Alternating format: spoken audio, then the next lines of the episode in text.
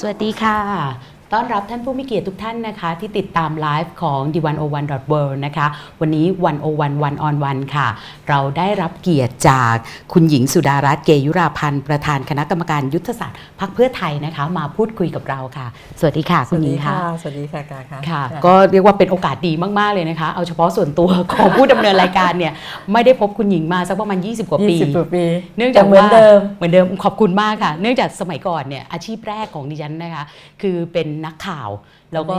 ทำเนียบรัฐบาลด้วย คือเรารุ่นเดียวกันค่ะใช่นี่ฉันไม่เป็ใช่นไม่ใช่อายุรุ่นเดียวกันนะคะหมายถึงว่าเข้าการเมืองรุ่นเดียวกัน ใช่ค่ะ เป็นนักข่าวเป็นตั้งแต่เด็กฝึกงานนะคะจนกระทั่งเป็นนักข่าวเต็มตัว ส่วนคุณหญิงตอนนั้นก็ได้เป็นสสสสสมัยแรกใช่เป็นรองโฆษโฆษกกนะคะ ตอนนั้นยังจำได้เลยโอ้ยเขาวิ่งไปขอเอกสารบ้างไปขอคุย ขอเรื่องนี้ให้ช่วยอธิบายหน่อยนะคะเร็วมากเลยนะ20 กว่าปีแล้ว ไม่น่าเชื่อค่ะเออวันนี้ก็เลยมาคุยหลาย ๆ เรื่อง แต่ว่า เดี๋ยวจะชวนชวนคุยเรื่องชีวิตด้วยนะคะว่าว่าพี่หน่อยดูแลตัวเองยังไงนะคะ แต่ว่ายังไงก็ตามวันนี้เนี่ยคงจะอดที่จะคุยถึงเรื่องเหตุการณ์เมื่อวานไม่ได้ค่ะซึ่งเป็นคำวินิจฉัยของสารรัฐธรรมนูญนะคะค่ะด้วยเสียง 7 ต่อ 2 ซึ่งหลังๆ เราก็จะเห็นเสียง 7 ต่อ 2 แบบนี้เยอะนะคะ ว่าเอ่อคุณสมบัติสสของคุณธนาธรเนี่ยก็ถูกถอดนะคะ เพราะว่าสารรัฐธรรมนูญเนี่ยเห็นว่าคุณธนาธรถือหุ้นสื่ออืม นะคะในช่วงที่เอ่อไปสมัครรับเลือกตั้งสสในการเลือกตั้งที่ผ่านมานะคะค่ะคุณหญิงก็ได้ให้กำลังใจคุณธนาธรตอนที่ได้ลุ้นไหมคะ หรือว่าคิดอยู่แล้วว่าผลจะออกมาแบบนี้แม่อันนี้ก็แบบพูดจริง ๆ นะคะค่ะอ่าเป็นอารมณ์ความรู้สึกเราคงพูดได้เนาะคือพวกเราอือฮึพวกเราค่ะเจอแบบนี้มาก่อนเนี่ยค่ะเจอแบบนี้มาก่อนเป็น10ปีมาละอือหือคืออา ถ้าเป็นคนเป็นเขาทำไม่ผิดอะเป็นทางเราเนี่ยผิดไม่ผิดก็ผิด ถามว่าอืมก็คาดเดาไว้ล่วงหน้าไหมก็หวั่นใจค่ะ ว่ามันก็อาจจะเกิดเหตุการณ์อย่างที่เราเคยเจออือหืออ่าก็เพื่อไทยไทยรักไทยอะแต่ก่อนค่ะก็คือเจอกันแบบระเนระนาดนะอือคะหือเอ่อก็คิดว่าอืมมันอาจจะยุคสมัยมันเปลี่ยนแล้วนะ มันก็คงจะไม่เจอ เหมือนกับเราอีกหรือเปล่าอือหือค่ะแต่ท้ายที่สุดก็ก็ก็ไม่รอดนะคะค่ะก็เลยให้กำลังใจว่าเออจริง ๆ แล้วคนที่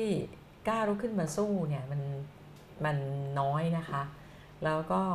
สู้ในหลักการที่อยากจะเห็นส่วนรวมดีขึ้น ก็ต้องให้กำลังใจกันในฐานะในฐานะที่เป็นนักสู้เพื่ออาประชาธิปไตยเพื่อประชาชนอะไรอย่างเงี้ยนะคะ เราก็ให้กำลังใจเราก็อาจจะเป็นอ่า คล้ายๆกับประวัติศาสตร์มันมันก็เป็นกงล้อนะคะอือหือพวกเราก็เดินโดนอย่างเงี้ยค่ะมาโดยตลอดแล้วก็แต่การตัดสินเมื่อวานเนี่ยอ่าการวินิจฉัยเมื่อวานเนี่ยก็ต้องเป็นบรรทัดฐานที่จะอธิบายอีกอีก 60 คนที่เหลืกว่าอคนที่เหลือนะอือหือเพราะว่ามีหลายท่อนหลายตอนที่เขียนค่อนข้างที่จะชัดว่าอ่าถึงแม้ว่าจะไม่ไม่อ่าดำเนินกิจการ แต่ว่าถ้าอือฮึยังอยู่ใน บริคลสนธิแปลว่าคุณก็อือฮึจะกลับมาทำได้เมื่อไหร่ก็ได้ค่ะซึ่งอันเนี้ยจริง ๆแล้วเนี่ยพี่คิดว่าตอนที่เขียนรัฐธรรมนูญเนี่ยอือหืจอริงๆอันนี้อยู่ในรัฐธรรมนูญฉบับก่อนหน้านี้ด้วยค่ะนะคะเขาเจตนาเรื่องของการทำสื่อจริง ๆ สื่สื่ออจริง ๆ สื่อจริที่งๆอ่าสื่อจริงอืมๆที่ที่มีอิทธิพลต่อคนดูคนใช่ฟังคนใช่อ่านใช่ใช่ค่ะเพื่อไม่ต้องการให้ได้เปรียบเสียเปรียบทางการเมืองค่ะแต่พอมาตี เป็นอ่าตัวตัวหนังสือลายลักษณ์อักษรตามกฎหมายอย่างอืมเดียวโดยไม่ได้ดูในข้ออืมเท็จจริงเนี่ยค่ะมันต้องเป็นบรรทัดฐานที่ทุกคนก็คงจะต้องแบบคิดอะค่ะว่ามันมันถูกหรือไม่ถูกมันควรจะแก้อือฮึตรงจุดไหนค่ะนะคะเอ๊ะไม่ทราบว่าใน 60 กว่าคนเนี่ยมีคนของเพื่อไทยด้วยหรือเปล่าคะมีค่ะเพราะมีประชาพลัมีงทุปกระชารัฐพรรคมีทุกพรรคมีมีทุทุกกพักเลยมีทุกพักเพราะว่ามันเรียกว่ายังไงล่ะคะเอ่อ การจดบนคนสนธิอะมันเหมือนจดแบบจดแบบศาสตร์ไปหมดถูกไหมคือมันมีแบบคือแบบฟอร์มฟแบอร์บมสั้ไว้นแบบถูกยาวถูกแบบละเอียดอ่าแบบ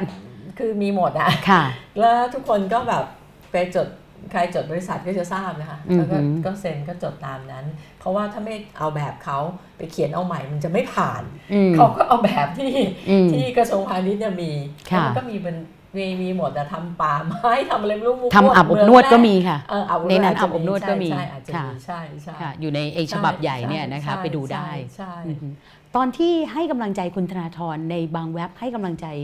ทีมตัวเองด้วยไหมคะก็ต้องให้กำลังใจคนเอ่อก็ให้กำลังใจหมดนะคะว่าวันเนี้ยเราร่วมกระบวนการที่เรียกว่าต่อสู้กับเผด็จการกันมาอือฮึนะคะแล้ววันนี้เนี่ยถามว่าเอ่อระบบความแข็งแรงของเอ่อ คอสชหรือเผด็จการเนี่ยอือฮึมันยังอยู่ไหม มันค่ะก็ยังอยู่ในคราบประชาธิปไตยอย่างที่พี่เคยสัมภาษณ์ตอนก่อนเลือกตั้งอะค่ะที่เอ่อรัฐธรรมนูนผ่าน แล้วก็หลังจากนั้นก็จะมีการกำหนดวันเลือกตั้งแล้วเลื่อนไปเลื่อนมาอยู่นั่นนะอืมนะคะก็บอกถึงแม้เลือกตั้งอะโดยใช้รัฐธรรมนูญฉบับนี้เนี่ยค่ะมันก็คือเผด็จการแปลงร่างอยู่ในคราบประชาธิปไตยอือฮึทำไมถึงพูดอย่างนี้ก็เพราะว่าวันนี้ถามว่ามันได้เจตนารมณ์ ตามที่ประชาชนต้องการหรือไม่ เอาแค่ผลเลือกตั้งเนี่ยก็ไม่ได้แน่นอน เพราะว่าคุณจะเลือกพรรคไหนใครก็แล้วแต่ที่จะชนะมาแค่ไหนก็แล้วแต่ แต่คุณมีอีกฝั่งหนึ่งมี 250 อะอืมที่พร้อมกันยกโดยไม่ขาดสักคะแนนเดียวอืมนะเออแต่ว่ามันก็อาจจะเป็นให้แค่กับช่วงแรกผู้มันก็อาจจะเป็นช่วงแรกของบทเฉพาะการอะช่วงถ้าแกเราขงอดทนบเฉพาะสัการพักหนึ่งอ๋อช่วงแรกบทเฉพาะการก็สวชุดนี้ก็มีอายุ 5 ปีแล้วนะอืมค่ะอืมฮึ นะห้าปีเลยนะการแล้วก็ค่ะเท่าเท่ากับว่าเขาเลือกนายกได้สองสมัยอืมแปลว่านายกที่จะมาจากสวชุดนี้เนี่ยอยู่ได้ 8 ปีนะค่ะอยู่ได้ 8 ปีนะอ่าอยู่ได้8ปีนะอืมฮึเราจะชั่วคราวแบบ 8 ปีเหรอแล้วเราชั่วคราวตอนปฏิวัติมา6ไปอือฮึ5ปีกว่า แล้วเราอือฮึก็จะชั่วคราวต่ออีก 8 ปีนะค่ะอ่านี่คือการเขียนการสืบทอดอำนาจอย่างอือฮึชัดเจนอืมเพราะฉะนั้นพี่พยายามจะพูดก่อนหน้านี้แต่ว่าในช่วงรณรงค์อ่าไอ อะไรประชามติประชาเนี่ยมติค่ะของของรัฐธรรมนูญเนี่ยเราไม่มีเสรีภาพในการพูด การพูดเนื้อหาที่เอออยู่ในรัฐธรรมนูญ กลายเป็นเรื่องผิด กลายเป็นเรื่องที่สอดีตสสเราเนี่ยถูกจับติดคุกอืมนะคะใช่นักวิชาการถูกจับติดคุกค่ะเยอะแยะไปหมด เพราะว่ามันเป็นเอ่อเรียกว่าอะไรอะใช้อำนาจปิดปากนะคะอืมนั้นคนในช่วงนั้นก็ ไม่รู้ไม่รู้เรื่องในรัฐธรรมนูญอะรู้แต่ว่าตามความรู้สึกก็รู้สึกค่ะว่าอ๋อถ้ารับแล้วมีอือฮึรัฐธรรมนูญเรียบร้อยแล้วเนี่ยจะได้เลือกตั้งอืมคนก็รู้สึกแบบนี้ แต่ท้ายที่สุดเนี่ยก็ไม่ได้เลือกตั้ง แล้วเสร็จก็ยังไม่รู้ว่ารัฐธรรมนูญไม่ดียังไง วันเนี้ยคนอาจจะมองเห็นความบิดเบี้ยวของรัฐธรรมนูญแค่ท่อนเดียวนะคะอืมฮึก็คือท่อนเลือกตั้ง เพราะว่าอือหืองง ไปเลือกตั้งกันมาเนี่ยไปเลือกแบบนี้ทำไมทำไมออกมาเป็นอีกแบบทำไมหนึ่งเป็นอีกแบบหนึ่งอ๋อเลือกพักนี้เอาแต่พักอย่างเลือกพักเพื่อไทยได้คะแนนเรียกว่าที่หนึ่งในในประเทศประเทศนะคะ ถึงแม้ว่าจะส่งขาดไปร้อยอือหือเขตค่ะก็เด้งได้ที่หนึ่งในประเทศในในประเทศแล้วก็แต่ไม่ได้จัดตั้งรัฐบาลแต่ไม่ได้ ไม่ได้ปาร์ตี้วแล้วลิสต์ด้วยอ้าวแล้วทำไมไม่ได้ปาร์ตี้ลิสต์ด้วยแล้วทำไมอ่าฮะคนอะอย่างเลือกตั้งซ่อม คนแพ้ได้สองที่นั่ง คนชนะได้ที่นั่งเดียวอืมฮึ คนก็เริ่มเห็นฤทธิ์ของรัฐธรรมนูญในแค่ห่วงแค่แค่แค่ท่อนเดียว ว่ามันไม่ได้สะท้อนเจตนารมณ์หรือความต้องการของประชาชนอืมฮึแต่พิษของรัฐธรรมนูญเนี่ยที่มันมากกว่านั้นก็คือว่ารัฐธรรมนูญฉบับนี้เนี่ยเขียนล็อกไว้หมดทุกอย่าง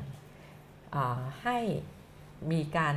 รวมกลับมาเป็นการรวมศูนย์อำนาจอืมฮึตัดเอ่อการมีส่วนร่วมหรือสิทธิอือฮึของพลเมืองออกไป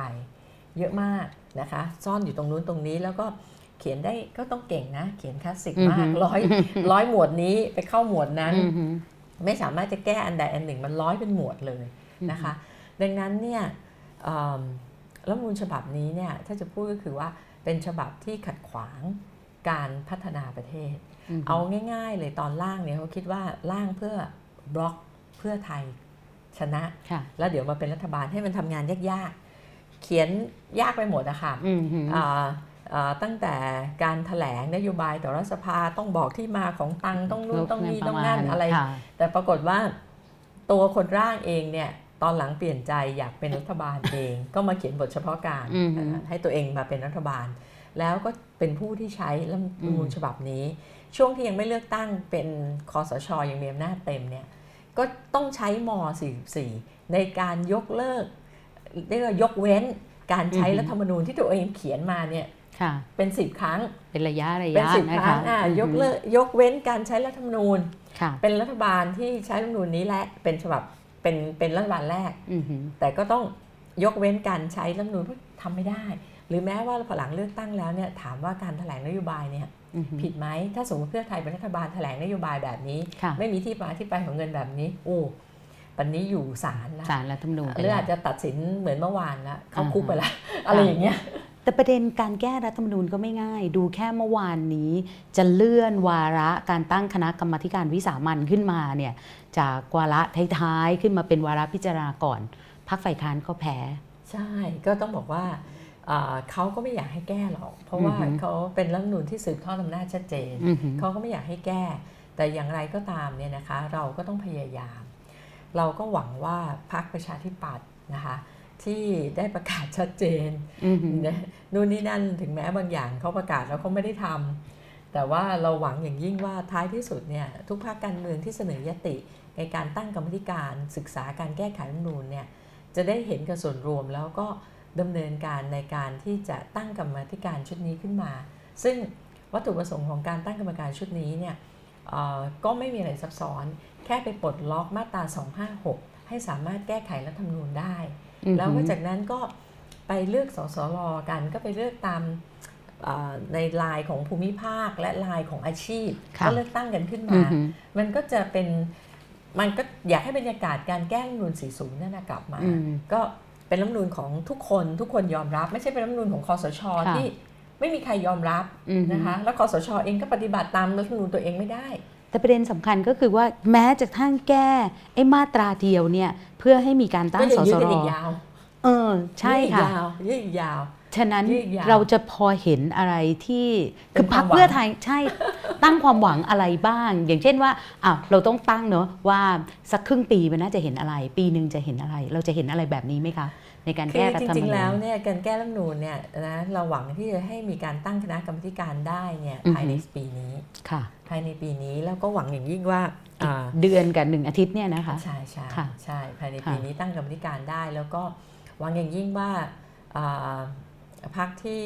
ได้ยื่นยติทั้งหลายเนี่ยอ่าในการตั้งคณะกรรมการชุดนี้เนี่ยก็คงจะ ไม่ใช่เล่นปลายหีเล่นละครหลอกคนนะคะ ซึ่งถ้าอือฮึหลอกก็ประชาชนก็ช่วยจำด้วยแล้วกันนะคะอือหืออ่าแล้วก็อ่าตั้งกรรมธิการขึ้นมาศึกษา การศึกษาไม่ต้องศึกษาอะไรมาก ก็คือปลดล็อกมาตรา 256 ให้ได้อือหือแล้วถ้าค่ะจะเถียงกันเรื่องเออเนื้อหารัฐธรรมนูญก็ไปว่ากันในสสร ใครที่มาจาก sector แรงงาน มาจาก sector ภาคเกษตร จากอืมเอ่อสิ่งแวดล้อมหรืออะไรก็ไปค่ะว่ากันตรงนู้นว่าจะทำไงให้ได้อ่า การคุ้มครองตามรัฐธรรมนูญอือหือต่อประเด็นต่างๆนะอือคะหือค่ะเอ่อ พักเพื่อไทยตอนนี้เนี่ยได้สำรวจไหมคะ ว่ามีงูหงงูเห่าหรือเปล่าเขามีห้องซื้องูเห่ากันอ๋อถ้าเป็นใช่สมัยก่อน พี่หน่อยเป็นสเออเป็นสสสมัยแรกใช่เนี่ยเขาซื้อกันแถวหน้าห้องน้ำใช่แต่เดี๋ยวนี้เขามีห้องต่างเดี๋ยวหากนี้เขาอะไรมีไหมห้องเดี๋ยวเป็นี้นยัมีงไงห้องติบ้าดงแอร์แต่ก่อนเขาต้องซื้อในห้องน้ำเดี๋ยวนี้เขามีห้องติดแอร์ไปสำรวจมาของเรายังอยู่ครบไหมอ่าพี่ก็ยังมั่นใจนะอือหือถามว่าเอาแบบพูดแบบตรงๆกันเนี่ยค่ะว่าเอ่อคนที่ออกไปจากพัก แล้วก็ไปช่วยทางฝั่งพักรัฐบาล แล้วก็พยายามที่จะตั้งตัวเป็นเอ่อพ่อฟาร์มงูเห่าเนี่ยมันก็คือคนที่เคยอยู่กับเราอะนะอืมแต่เพียงแต่ว่าวันนี้เนี่ยเอ่อเขาเรียกว่าอะไรล่ะเขาพยายามที่จะซื้อคนอือหือเราไม่รู้หรอกมันก็อาจจะมีอะไรอะอย่างที่หนังสือพิมพ์ลงอะว่าเรียกไปรับแล้วรับกันแล้ว แต่พี่เชื่อว่า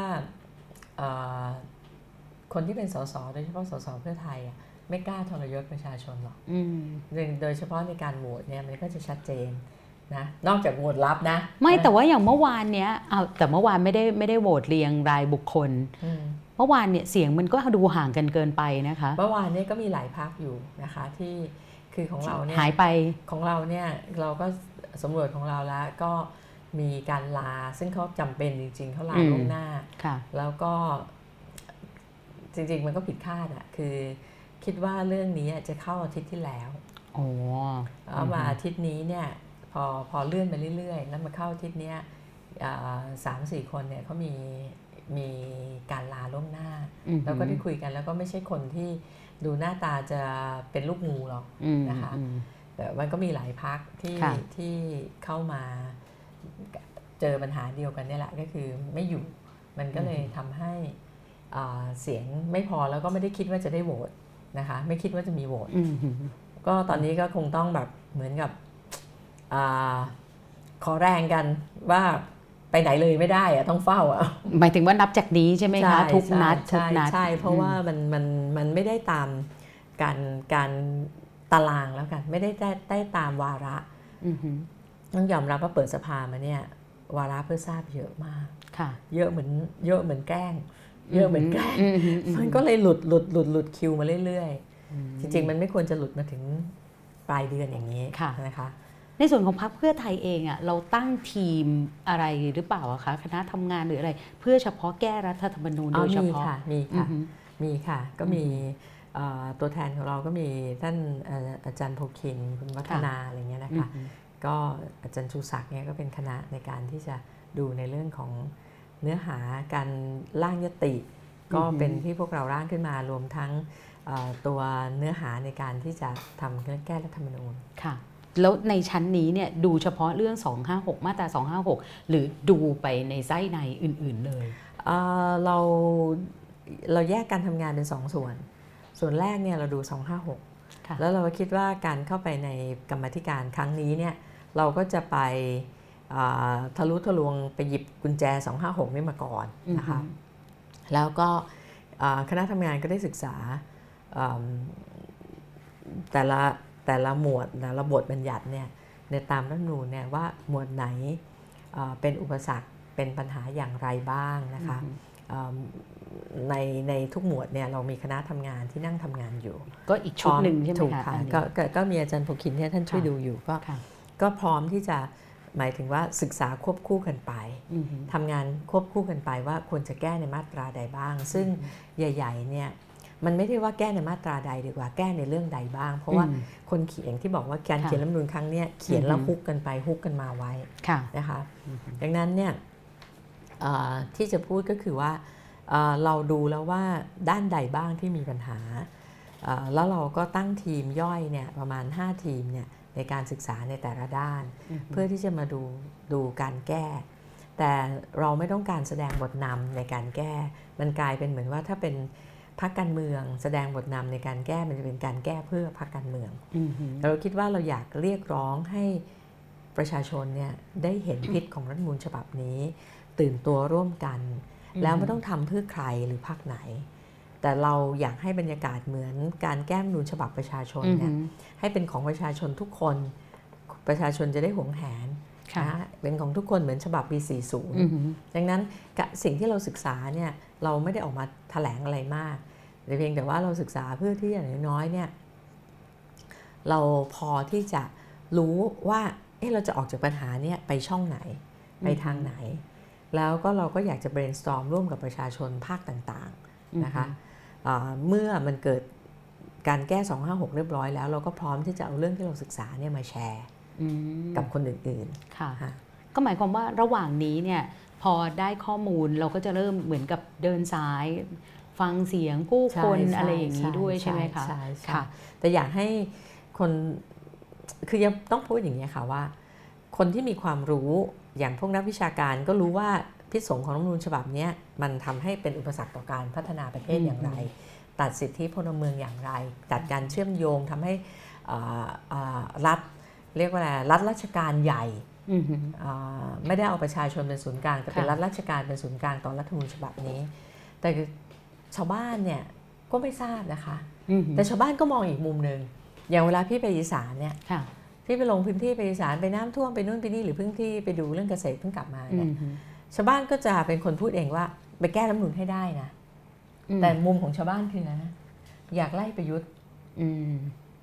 อือฮึรู้ว่าไล่ไงก็ไม่ได้อืมเพราะเขามีสว250คนอืมบอกให้ไปแก้รัฐธรรมนูญให้ได้นะอ๋อก็คือจะเน้นประเด็นเอ่อสวอ่าสองอันนี้ห้าสิบอันนี้อะไรชาวแบบบ้านนี้ชาวบ้านนะ ชาวบ้านอือฮึเลยอือฮึอ่าถ้าสื่อคือสื่อมวลชนไปด้วยกันเนี่ย ก็จะแบบได้ยินตลอดเวลาว่าอือฮึชาวบ้านจะบอกไปแก้รัฐธรรมนูญให้ได้นะค่ะเบื่อเหลือเกินอือฮึกับ อะไรก็แล้วแต่ กับแต่ผู้ไปกับกับผู้บริหารคนเนี้ยแต่พอพี่หน่อยพี่หน่อยพูดอย่างนี้ก็อาจจะใช่ในมุมว่าเวลาอันนี้พี่หน่อยไปลงพื้นที่มุมของชาวบ้านแล้วก็เจอชาวบ้านใช่ไหมใช่คะแต่ว่าถ้าเวลาเราตามนายกไปดูเวลาที่สื่อเอาไปเนี่ยเขาก็อยากให้อยู่เป็นนานๆ คือสังคมไทยยอมรับไหมคะ ว่ามัน polarize มากๆเลย มันแบ่งขั้วแบ่งข้างซะจน เรียกว่าเราอาจจะคุยกันไม่ได้ หรือว่าแม้แต่ในครอบครัวอะไรแบบเนี้ยค่ะอ่าอ่า ประเด็นนี้เดี๋ยวพี่พี่พี่เห็นด้วยนะ เดี๋ยวจะว่าใหญ่ๆเดี๋ยววิเคราะห์เดี๋ยวเดี๋ยวเดี๋ยวค่ะพูดต่อแต่เพียงอืแต่อฮึว่าพี่มีเรื่องถ้าพอมาพูดถึงเรื่องนายกลงค่ะพื้นที่เนี่ยค่ะจริง ๆแล้วเนี่ยพี่เคยโพสต์ไปละอือฮึพี่ว่าการนายกลงพื้นที่แบบจัดตั้งเต็มสตรีม มีการตรวจอาวุธเข้าไปห้ามคนเข้าไป มีการไปนั่งโดยที่เอ่อมีข้าราชการห้อมล้อมมีรปภห้อมล้อมเนี่ยนายกไม่มีทางหรอก ที่จะได้เห็นชีวิตจริงของประชาชนอือฮึนะไม่ได้ลงไปอย่างที่เราลง เราเดินเนี่ยเราไม่มีใคร เราเดินลงพื้นที่เนี่ย เราไม่ต้องมีรปภเราลงเดินคุยกับชาวบ้านอ๋อนิดคุยนึงกับค่ะประชาชน ยังมีทหารตามลงไปอยู่ไหมคะ เหมือนที่อ๋อพี่หน่อยตอนเคยทัก ตอนนี้ตอนนี้มีไหมตอนนี้ตอนนี้ก็ยังไม่เห็นนะ ตอนนี้ไม่เห็นแต่ถ้ามีก็เดี๋ยวจะทักเขาอีกทีหนึงเขาคงแบบส่งแบบผมยาวๆมา เอออาจจะส่งความยาวมาตอนนี้อือฮึเอิ่มไม่ใช่อะไร ก็เราจะไม่อได้ยากเห็ให้นชาวบ้านภาพเข้าใจอืมอยากให้ประชาอยากให้นายกเข้าใจหัวอกประชาชนว่าตอนนี้ลำบากแค่ไหน เพราะสิ่งที่นายกพูดในแต่ละเรื่องเนี่ยพอเราพูดบอกเศรษฐกิจไม่ดี นายกจะมองว่าอ๋อ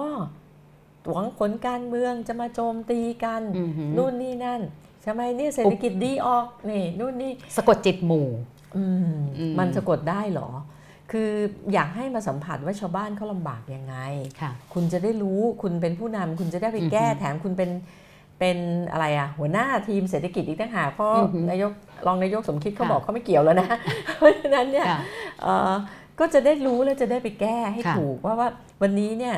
แกไม่ได้สะกดจิตหมู่อะแกสะกดจิตตัวเองอือฮึสะกดจิตตัวเองอยู่ตลอดเวลาว่าเศรษฐกิจดี พวกที่ว่าฉันไม่ดีนี่คือพวกโจมตีอือฮึพวกให้ร้ายค่ะเอ่อ ประชาชนยังมีสุขอยู่ ราคาพืชผลเกษตรยังดีอือฮึอยู่เอ่อฉันยังช่วยได้ดี เห็นไหมเกษตรคนมีความสุข แกค่ะสะกดจิตตัวเองมากไปไหมอะนะอันนี้คือสิ่งที่ที่อยากให้ไปสัมผัสอืมทีนี้กลับมาประเด็นถึงความเห็นที่แตกต่างของใช่ของสังคมไทยเนาะค่ะเออพี่เห็นพี่พี่เห็นด้วยนะนะว่าวันเนี้ยไม่ใช่วันนี้ละ มันก็เป็นมาสิบปีละสิบกว่าปีละปี ความแตกต่างของของความคิดเนี่ยมันสุดโต่งพอสมควรนะคะ แล้วก็ได้มีการใช้เอ่อสื่อต่างๆเนี่ยในการโจมตีกันแบบ ไม่รู้ตอนพี่เข้ามาเป็นสสใหม่ๆนะสมัยเราเนี่ยสามห้าเนี่ยนะก็สู้กันแรงนะพฤษภาธมินอะค่ะแต่มันเหมือนกับสู้กันในระบบอะสู้กันในระบบเถียงกันในสภา หรือมีม็อบก็นั่นแล้วก็จบกันเอ่อ ต่างคนต่างทำหน้าที่ แต่ในห่วง 10 ปีหลังเนี่ยเอ่อมันสร้างความเกลียดชังโดยโดยละเลยเหตุผลนะอืมกลายเป็นว่า ถ้าเป็นอีกพวกหนึ่ง คุณทำดีแค่ไหน คุณก็เลวนะเอ่อกลายเป็นมองกันโดยที่ว่าเอ่อด้วยอารมณ์ด้วยความเกลียดชังมากกว่า ด้วยความรักกันจนเกินไปของอืมซีกเดียวกัน เกลียดซีกตรงข้ามแบบไม่มีเหตุผล อันเนี้ยมันเป็นสิ่งที่ที่สังคมเนี่ยเอิ่มจริง ๆ แล้วก็ได้เรียนรู้บทเรียนมาตลอด 10 กว่าปีอืมนี้ ถ้าโดยความรู้สึกของพี่เนี่ย พี่ว่ามันหลาย ๆ อย่างนะ มันจะไปโทษประชาชนที่เกิดการแบ่งแยกโดยการถูกยุยงปลุกปั่นอย่างเดียวก็ไม่ได้ค่ะจริง ๆ มันต้องแก้ที่ระบบด้วยอืมเพราะว่าวันเนี้ยทำไม กลับมาก็ต้องพูดถึงรัฐธรรมนูญพูดถึงหลาย ๆ เรื่องนะคะ คือมันระบบที่ตั้งอยู่เนี่ยมันเป็นระบบที่เอายกตัวอย่างสักเรื่องแล้วกัน ระบบค่ะระบบยุติธรรมอือฮึอ่าระบบการเมือง ระบบยุติธรรม ระบบการกระจายอำนาจเนี่ย มันเป็นเรื่องที่ไม่ทัดเทียมหมดเลยอือฮึจะบอกว่าในช่วงหลังมาเนี่ยสิกว่าปีหลัง โดยเฉพาะ 5 ปีหลังหลังจากรัฐประหารเนี่ย ความเหลื่อมล้ำมันสูงขึ้นอืม การกระจายโอกาส กระจายอำนาจเนี่ยมันหยุดสะดุดลงค่ะมันก็ทำให้เกิดเกิดความไม่ทัดเทียม สังคมเมืองสังคมชนบทอืมสังคมชนบทมองอย่างหนึ่งอืมสังคมเมืองมองอย่างหนึ่งอืมสังคมเมืองมองการเมืองในบริบทความดีนะความดีอย่างเดียว สังคมชนบทมองบริบทว่าดีอย่างเดียวไม่ได้อืมต้องให้ฉันท้องอิ่มด้วยนะคะ มันเหมือนกับประชาธิปไตยคุณภาพประชาธิปไตยคุณธรรมอืมซึ่งจริง ๆ แล้วเนี่ยประชาธิปไตยคุณภาพคุณธรรมมันต้องไปด้วยกันอืมนะคะเอ่อหรืออย่างอย่างระบบเอ่อยุติธรรมค่ะยุติธรรมก็ตั้งแต่ 10 กว่าปีที่มันมีหลายมาตรฐานเนี่ยอืมเอ่อเอ่อฝั่งหนึ่งก็ถูกเสมอฝั่งหนึ่งผิดตลอดอืเนี่ยมมันยิ่งทำสร้างสร้างให้เกิดแผลในใจ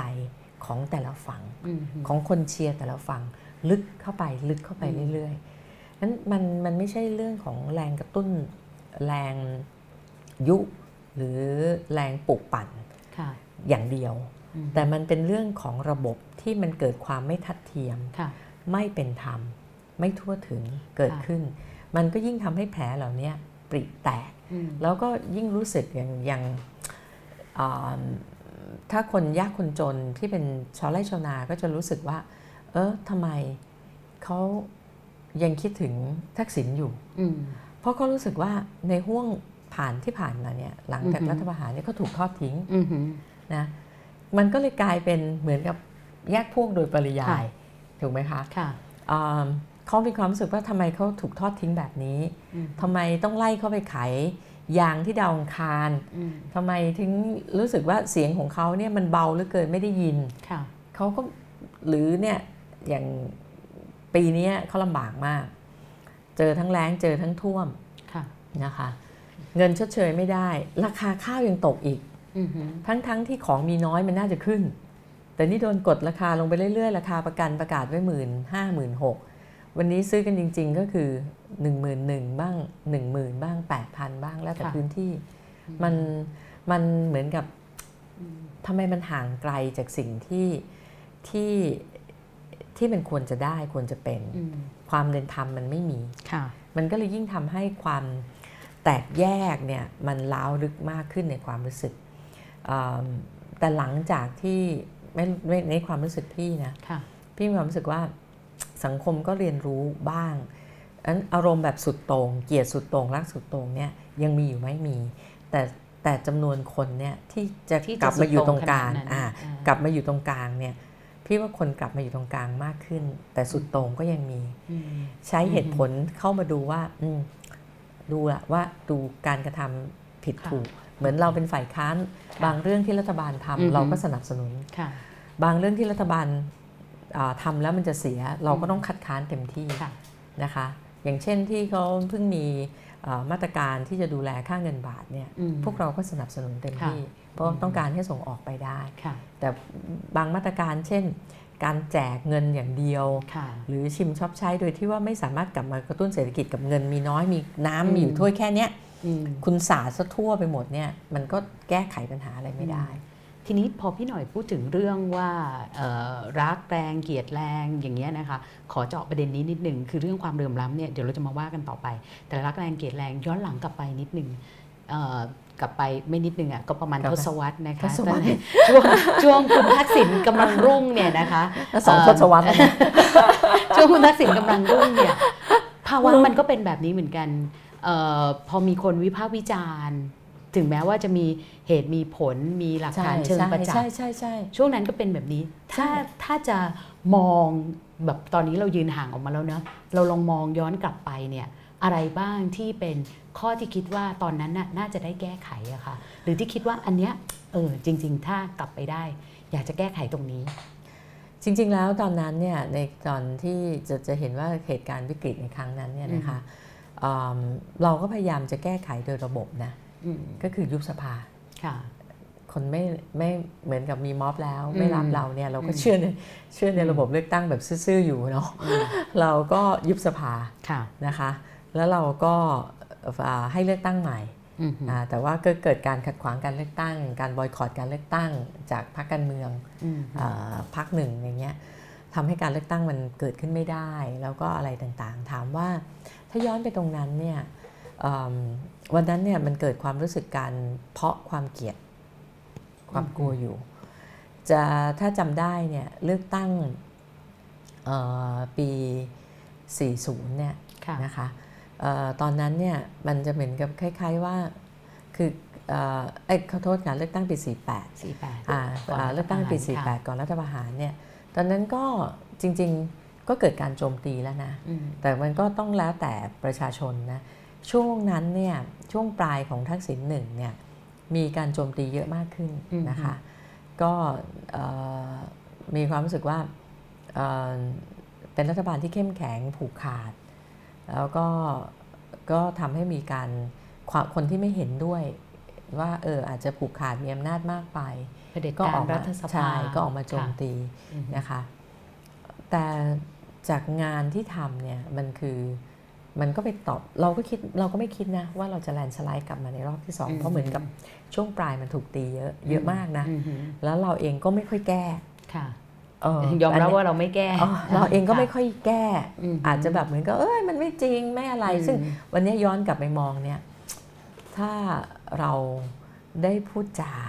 ได้อธิบายกับคนที่เห็นต่างด้วย คนที่เห็นด้วยให้เข้าใจเนี่ย มันก็อาจจะดีกว่านี้นะอืมฮึนะคะ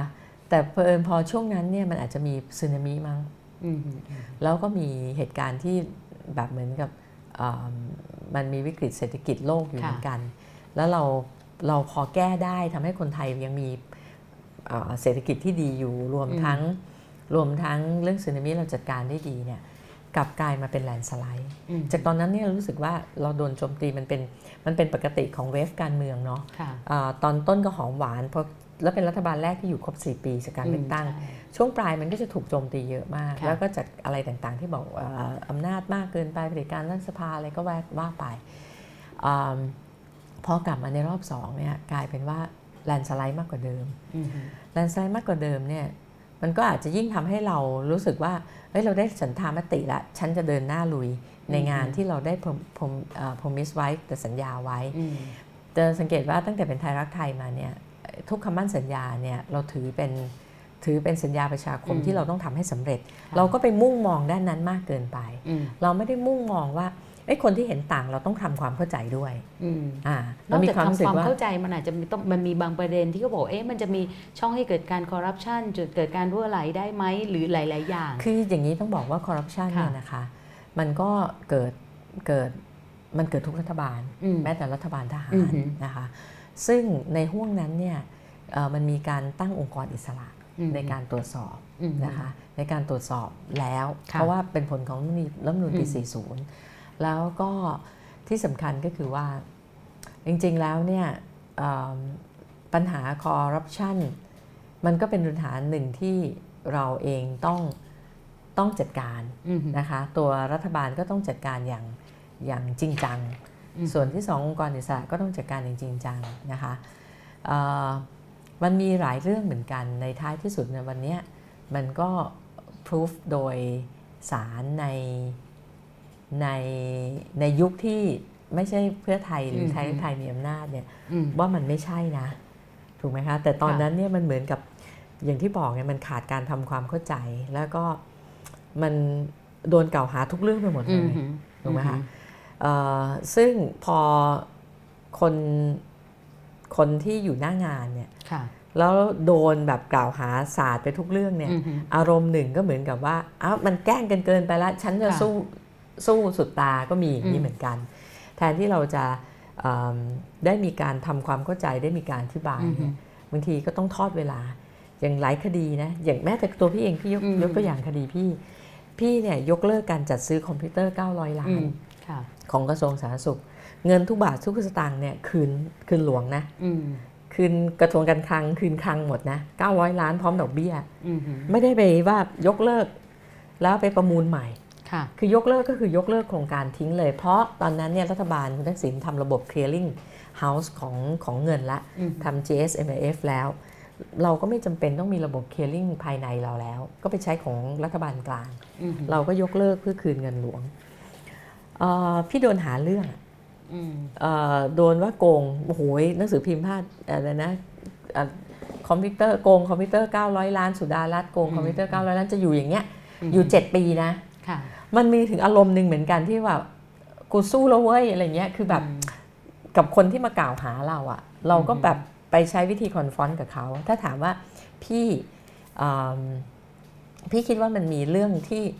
มันไม่ใช่เรื่องของการที่จะไปอธิบายให้เข้าใจกันกับคนที่ไม่เข้าใจเรา แต่อย่างน้อยๆเนี่ยถ้าเราไม่ทิฏฐิเราอธิบายต่อสังคม ให้ชัดเจนซะอ่ามันก็อาจจะทำให้ให้อะไรนะความบาดหมางมันน้อยกว่านี้สำหรับพี่นะอย่างอือหือพี่ตอนคอมพิวเตอร์เนี่ยช่วงต้นเนี่ยเราเฮ้ยเราไม่ผิด เราไม่ผิดเราก็ไม่สนใจที่จะ คือมันแกล้งอยู่แล้วอะ่ะเงินคืนหลวงอะ่ะฉันจะโกงยังไง ไม่แต่ถ้าคนหลายคนอาจจะบอกว่าคนที่อยู่ในเหตุการณ์ก็อาจจะบอกว่า แหมใช่สิในที่สุดคุณเงินคืนหลวง ถ้าสมมุติว่าไม่ได้ถูกจับได้ก่อนอ๋ออะมันก็จะ no มีมุมแบบโนนี้โนโนโนอ่าการถูกค่ะการถูกกล่าวหาทั้งหมดค่ะหลังจากเงินคืนแล้วอืมอืมอืมการอืมกล่าวหาทั้งหมดหลังจากเงินคืนแล้วโอเคค่ะพี่ยกเลิกการเอ่อหมายถึงว่ามันมีเหตุให้ยกเลิกอืมแล้วเขาก็เสนอการยกเลิกการประมูลมา เมื่อเขาเสนอมายกเลิกแล้วเนี่ยมันต้องเปิดประมูลใหม่ แต่ค่ะพี่เห็นว่าอืมเรามี GSMAF แล้วอืมก็ไม่ต้องประมูลใหม่ไหมทำเรื่องคืนคลัง แล้วก็ทำค่ะมันจบไปแล้วค่ะมันถึงจะมีคดีอืมคือปฏิวัติแล้วค่ะพี่ย้ายกระทรวงแล้วอืมหืมพี่ย้ายไปกระทรวงเกษตรแล้วจนปฏิวัติแล้วค่ะถึงถึงมีคดี แล้วคดีก็พยายามจะป้ายสีอืมมากมาย เราก็ต้องสู้มาแบบต้องสู้เจ็ดปีนะคะค่ะเจ็ดปีถึงมีมติเป็นเอกฉันท์ยกเว้นคนที่คนที่เคยอยู่สาธารณสุขแล้วเป็นเป็นกรรมการปปชแล้วเป็นคนที่อ่า ทำเอกอย่าไปพูดว่าแต่เดี๋ยวจะฟ้องอืมก็คือก็คือเขาถูกกันอืมเป็นกรรมการปปชที่ถูกกันไม่ให้มาลงมติแล้วกันอืมอ่าอ่ามีส่วนได้ส่วนเสียนั้นก็เป็นเอกฉันท์ที่เหลือทั้งหมดอืม8คนว่าพี่ไม่ผิดอืมอืมแล้วขณะเนี้ยพี่ก็พี่ก็อ่าอ่ามีการดำเนินคดีอยู่อืมอ่ากับกับกรรมการปปชชุดเก่าอยู่ทำไมต้องทำทำเพื่อเป็นมาตรฐานว่าเอ้ย มาตรฐานของหน่วยงานที่เป็นองค์กรกลางเนี่ยคุณต้องทำให้มันซื่อซื่อตรงเที่ยงธรรมอืมอืมผิดว่าตามผิดไม่ผิดก็ต้องไม่แกล้ง ไม่ใช่ใช้อำนาจในการกลันแกล้งอืมหรือใช้อำนาจในการช่วยคนผิดอืมอืมหรือกลันแกล้งคนไม่ผิดค่ะพี่คิดว่าพี่อยากสร้างมาตรฐานตรงนี้เท่านั้นเออืงมอืมอ่าค่ะ แล้วถ้าขยับมาอีกหน่อยหนึ่งคือย้อนเราเมื่อกี้เราเกือบทศวรรษกว่าใช่ไหมคะแล้วถ้าเข้ามาตอนช่วงอ่ารัฐบาลหลังรัฐประหาร 49 ไปแล้วนะคะ พอรัฐบาลคุณยิ่งรักษณ์ตอนนั้นเนี่ยพี่หน่อยก็ถอยตัวออกไปนิดนึง แต่ว่าในฐานะก็ไม่นิดนะออกเลยผู้ออกสังเกตออกการณ์ร้อยทางเลยการออกเมืองร้อยเลยอะใช่ แต่ว่าตอนนั้นคือไม่สนใจการเมืองเลยเหรอคะไม่ติดคือตามคือข่าอวย่างเลยนี้เหรอพี่พี่เนี่ยถูกตัดสิทธิ์ใช่5ปีถ้าพอปี 55เนี่ยเขาก็จะให้อืมกลับมาทำงานการเมืองค่ะ พอดีช่วงนั้นเนี่ยพี่อ่าพี่ไปทำเรื่องเรื่องศาศาสสนานาเรื่องการบูรณะที่ประค่ะสูติอะไรไว้พี่มีความอืมรู้สึกว่า เดี๋ยวมันจะถูกเหมือนกับ เอามาปนเปกันแล้วก็อืมถูกโจมตีพี่ทำงานที่พี่ค้างให้จบก่อนดีกว่า ถ้าพี่อืมจะเข้าการเมืองแล้วก็ค่ะมีความรู้สึกว่าอิ่มตัวละ แล้วเบื่ออมแล้วเหมือนกับในพักเราก็ไม่ได้มายุ่ง เพราะว่าไปยุ่งก็มีปัญหานะอืมก็ต้องบอกว่ายุ่งก็มีปัญหาเหมือนกับเราเป็นผู้จัดการเก่าอะ เขามีผู้จัดการใหม่แล้วผู้จัดการเก่ายังไปเดิน เพ่นพ่านอยู่ในบริษัทอะมันไม่ได้ไงอืมแต่ในอ่าฐานะคนนอกก็ได้อ่าที่มองสถานการณ์ช่วงนั้นเนี่ยถ้าย้อนหลังกลับไปได้เหมือนกัน อยากจะให้แก้ไขอะไร เพื่อไม่ให้เป็นส่วนหนึ่งที่ทำให้คือเราทุกคนเป็นส่วนหนึ่งที่ทำให้ทุกวันนี้เราเป็นแบบนี้ ฉะนั้นถ้าในมุมของพี่หน่อยล่ะคะ เออมันก็อาจจะมีมีบางสิ่งนะคะที่อืมที่เราก็มันก็จะคล้ายๆเดิมอะก็คือว่า มันก็อาจจะมีบางอย่างที่เราไม่ได้ทำความเข้าใจให้ถ่องแท้ เราคิดว่ามันเป็นเรื่องที่อือฮึมุ่งมั่นแต่ว่าเรื่องเนี้ยมันเป็นเรื่องอานโยบายที่ถูกต้อง แต่อือฮึแน่นอนแหละ เราไม่สามารถที่จะคุมทุกเรื่องได้หรือการอือฮึทุจริตอะไรทุกเรื่องจนไปถึงระดับข้างล่างได้ค่ะ พี่ยกตัวอย่างพอพี่มาอยู่กระทรวงเกษตรต้องรับผิดชอบ งานด้านอ่าราคาพืชผลเกษตรเนี่ยอือหือก็จะแบ่งอยู่ 2 กระทรวงคือกระทรวงพาณิชย์กระทรวงเกษตร จะเห็นว่าสินค้าที่อยู่ในกระทรวงเกษตรของพี่อะในช่วงที่พี่เป็นรัฐมนตรีปีหนึ่งเนี่ยพี่ไม่เอาทั้งประกันทั้งจำนำเพราะพี่รู้ตัวดีว่าพี่ไม่มีปัญญาที่จะคุมลงไปจนถึงระดับอืมหมู่บ้านได้อืมไม่มีปัญญา แล้วถ้ามันมีพอดีก่อนหน้านี้เนี่ยมันมีคดีในกระทรวงเกษตร เรื่องจำนำเรื่องประกันเยอะมากค่ะ พี่ลูกยังเล็กอยู่ตอนนั้น พี่ก็มีความรู้สึกว่าไม่เอาอะยอมไม่เอาใจแข็ง ถึงขนาดที่บอกเหมือนกับว่า โดนสสในพักประท้วง โดนม็อบมาประท้วงแต่ท้ายที่สุดพี่ก็พยายามเอารอดทุกอย่าง เช่นกันกลับมาดูตอนนั้นก็อาจจะหมายถึงเรื่องของของจำนำข้าวค่ะคือจำนำข้าวเนี่ยเอ่อมันก็คงมันก็ต้องบอกว่าเป็นเป็นโครงการที่ทำให้เกิดผลดีกับกับเกษตรกรค่ะผลดีเกษตรกรมันจะส่งผลให้ดีถึงยอด เกษตรกรขณะเนี้ยอย่างเหตุการณ์ถ้าเปรียบเทียบอืมอาสองปัจจุบันเหตุการณ์กับค่ะปัจจุบันเนี่ยอ่าปัจจุบันเนี่ยคนฐานใหญ่เกือบ 30 ล้านคนเกือบครึ่งหนึ่งของประเทศคือเป็นเกษตรกรอืมพอเกษตรกรเหี่ยวแห้งกำลังซื้อหดหายนะคะอ่า SME โรงงานห้างร้านต่างอืมๆเหี่ยวซบเซาลงมาหมดค่ะนะคะตอนนั้นเนี่ยการแก้เศรษฐกิจของเราเนี่ยถ้าจำได้เราพูดว่า dual tax อืมสำหรับไทยรักไทยอืมจนมาเพื่อไทย dual tax หมายถึงว่าทำให้กำลังซื้อภายในประเทศเกิดขึ้น จะเกิดยังไงก็คือคนฐานรากต้องมีตังค์อืมเศรษฐกิจจะดี 2. ส่งออกให้ดีใช่ไหมคะมันถึงจะทำให้เศรษฐกิจดีเราเดิน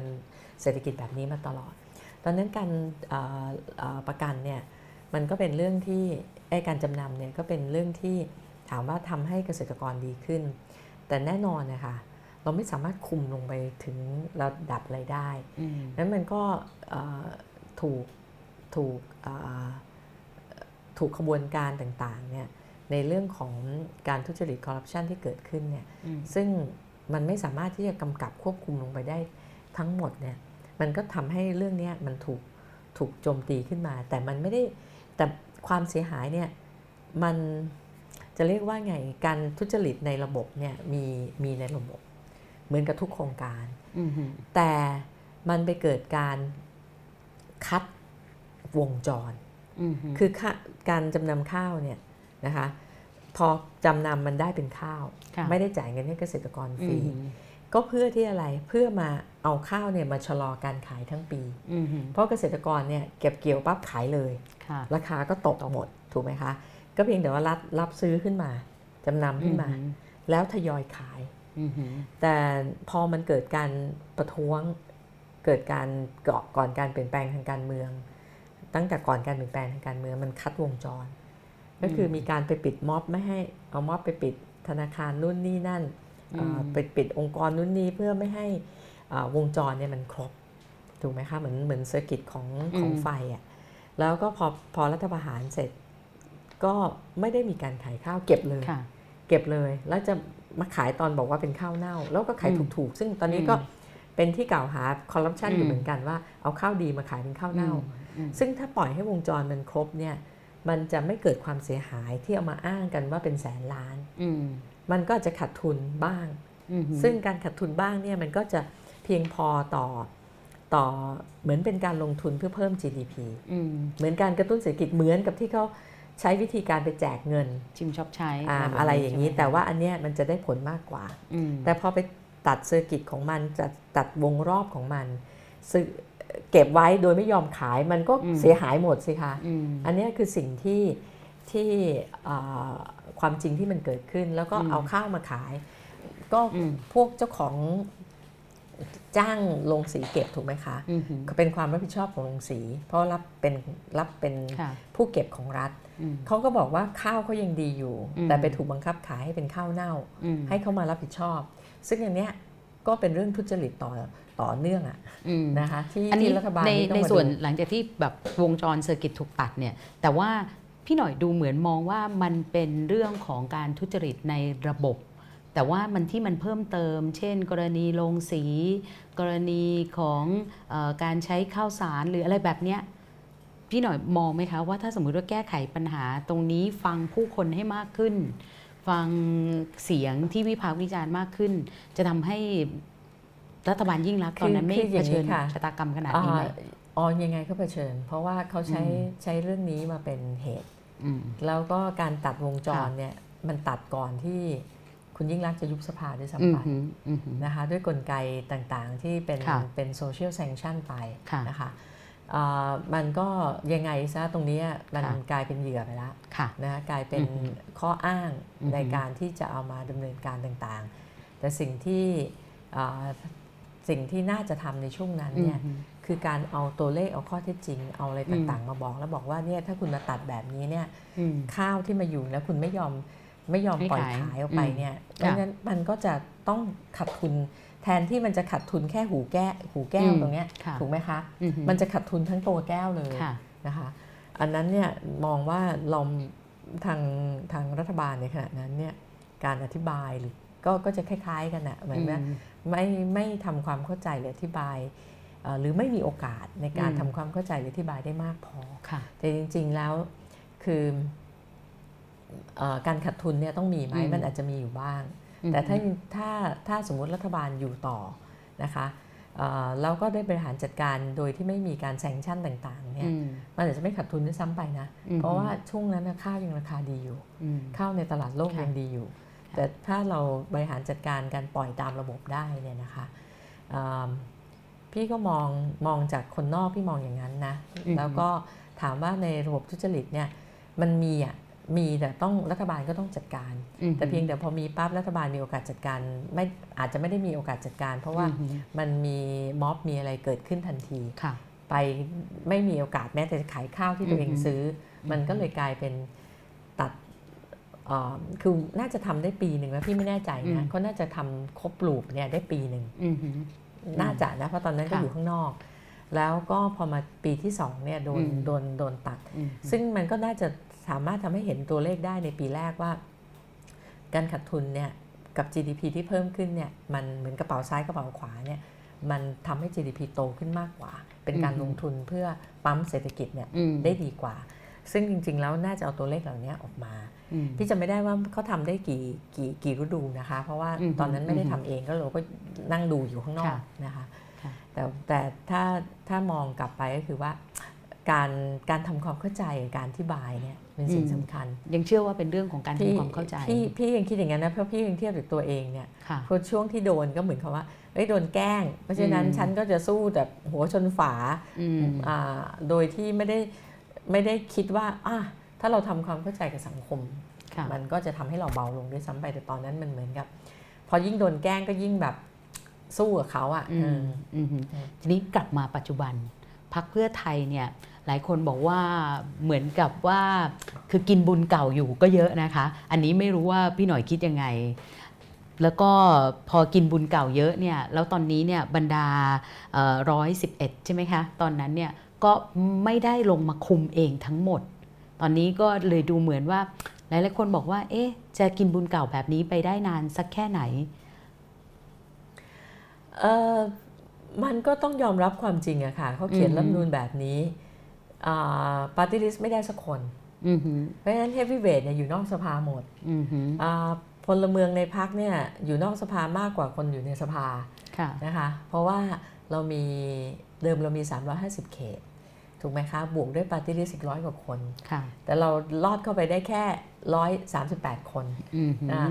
ดังนั้นเนี่ย heavyweight อยู่ข้างนอกหมดอืมแต่ว่าเราก็ไม่ได้ย่อท้อนะคะอืมวันเนี้ยเราก็สร้างคนใหม่ขึ้นมาอืมหือคนคิดว่าวันนั้น heavyweight ไม่ได้เข้าเนี่ย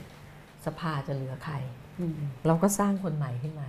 คนใหม่รุ่นแรกถูกสร้างขึ้นมาละอืมไม่ว่าจะเป็นคุณสุทิน ไม่ว่าจะเป็นคุณหมอชนน่าน ไม่ว่าจะเป็นอ่า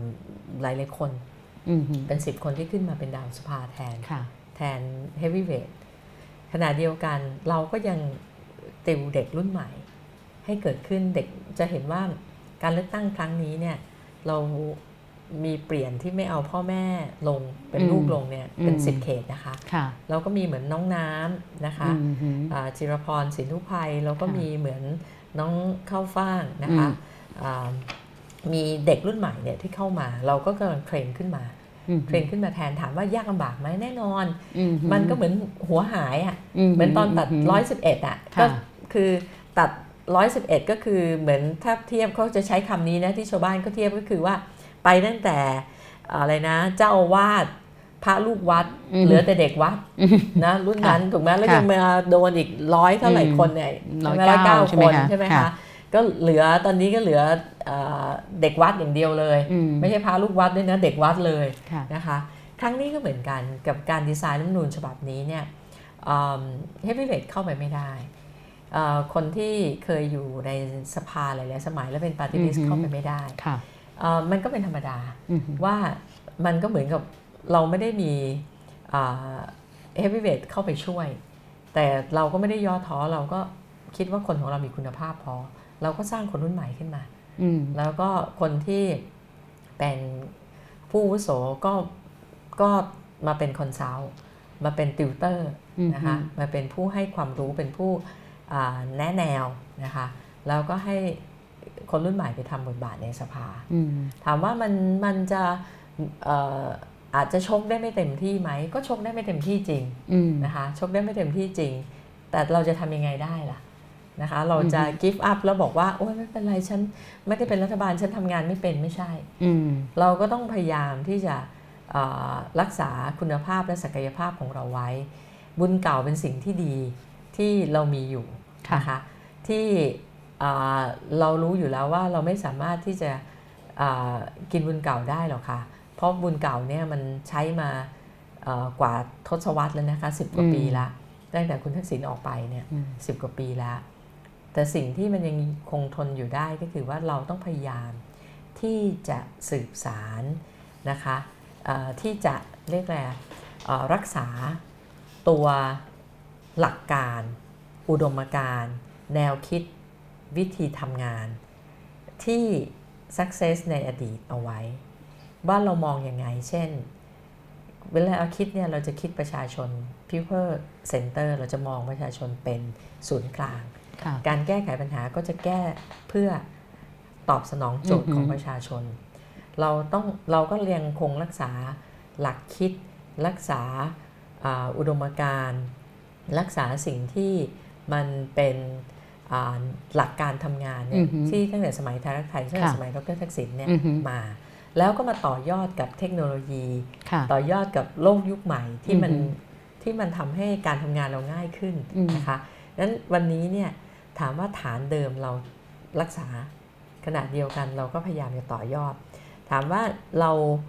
จะเห็นว่าเราเราพยายามที่จะปรับตัวเองไม่ให้เป็นการเมืองที่ปราอืบอหือฉาดะค่ะอ่าหลายอย่างมันควรจะอะไรนะไปหักล้างกันแบบอือหืออือหือบูล้างผลาญค่ะเราก็ปรับตัวเองอืมลงไปที่ให้เห็นว่าเฮ้ยวันนี้เนี่ยเราต้องใช้เหตุใช้ผลอืมในการที่จะอ่าสร้างความเข้าใจแล้วก็ สร้างพลังขึ้นมาอืมในการที่จะอ่าทำงานการเมืองข้างหน้า ฐานเดิมอ่าตัว principle ตัวหลักคิดต่างๆเนี่ยเราก็เราคงรักษาในแนวที่อ่าคุณทักษิณได้ทำจน success มาค่ะขณะเดียวกันเราก็มาต่อยอดในเรื่องของเออการใช้เทคโนโลยีก็ดีอะไรก็ดีอือฮึที่จะสามารถทำให้ให้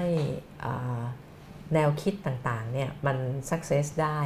หรือมีผลได้นะวันนี้เราเป็นฝ่ายค้านอือหือแต่เราก็ยังเตรียมการในเรื่องของการแก้ไขปัญหาประชาชนในการนำเสนออยู่ตลอดอืมเวลา เราทำหน้าที่ในการตรวจสอบรัฐบาลอยู่ตลอดเวลานะคะดังนั้นเนี่ยเอิ่มเขาดีไซน์มาให้เราอ่อนแอ แต่เราก็เราก็ยังยืนอยู่ได้ เขาดีไซน์มาให้เราเหลือน้อย แต่เราก็ยังชนะที่หนึ่งเป็นพักที่มีเสียงมากที่สุดแม้จะส่งน้อยกว่าพักอื่น 100 เสียงร้อยกว่าเสียง แต้มต่อร้อยเสียงอะนะคะงั้นแสดงว่าถ้าข้อวิจารณ์ว่าฟังอย่างนี้ดูเหมือนว่า ถ้ามีข้อวิจารณ์ว่าพักเพื่อไทยกำลังขาลง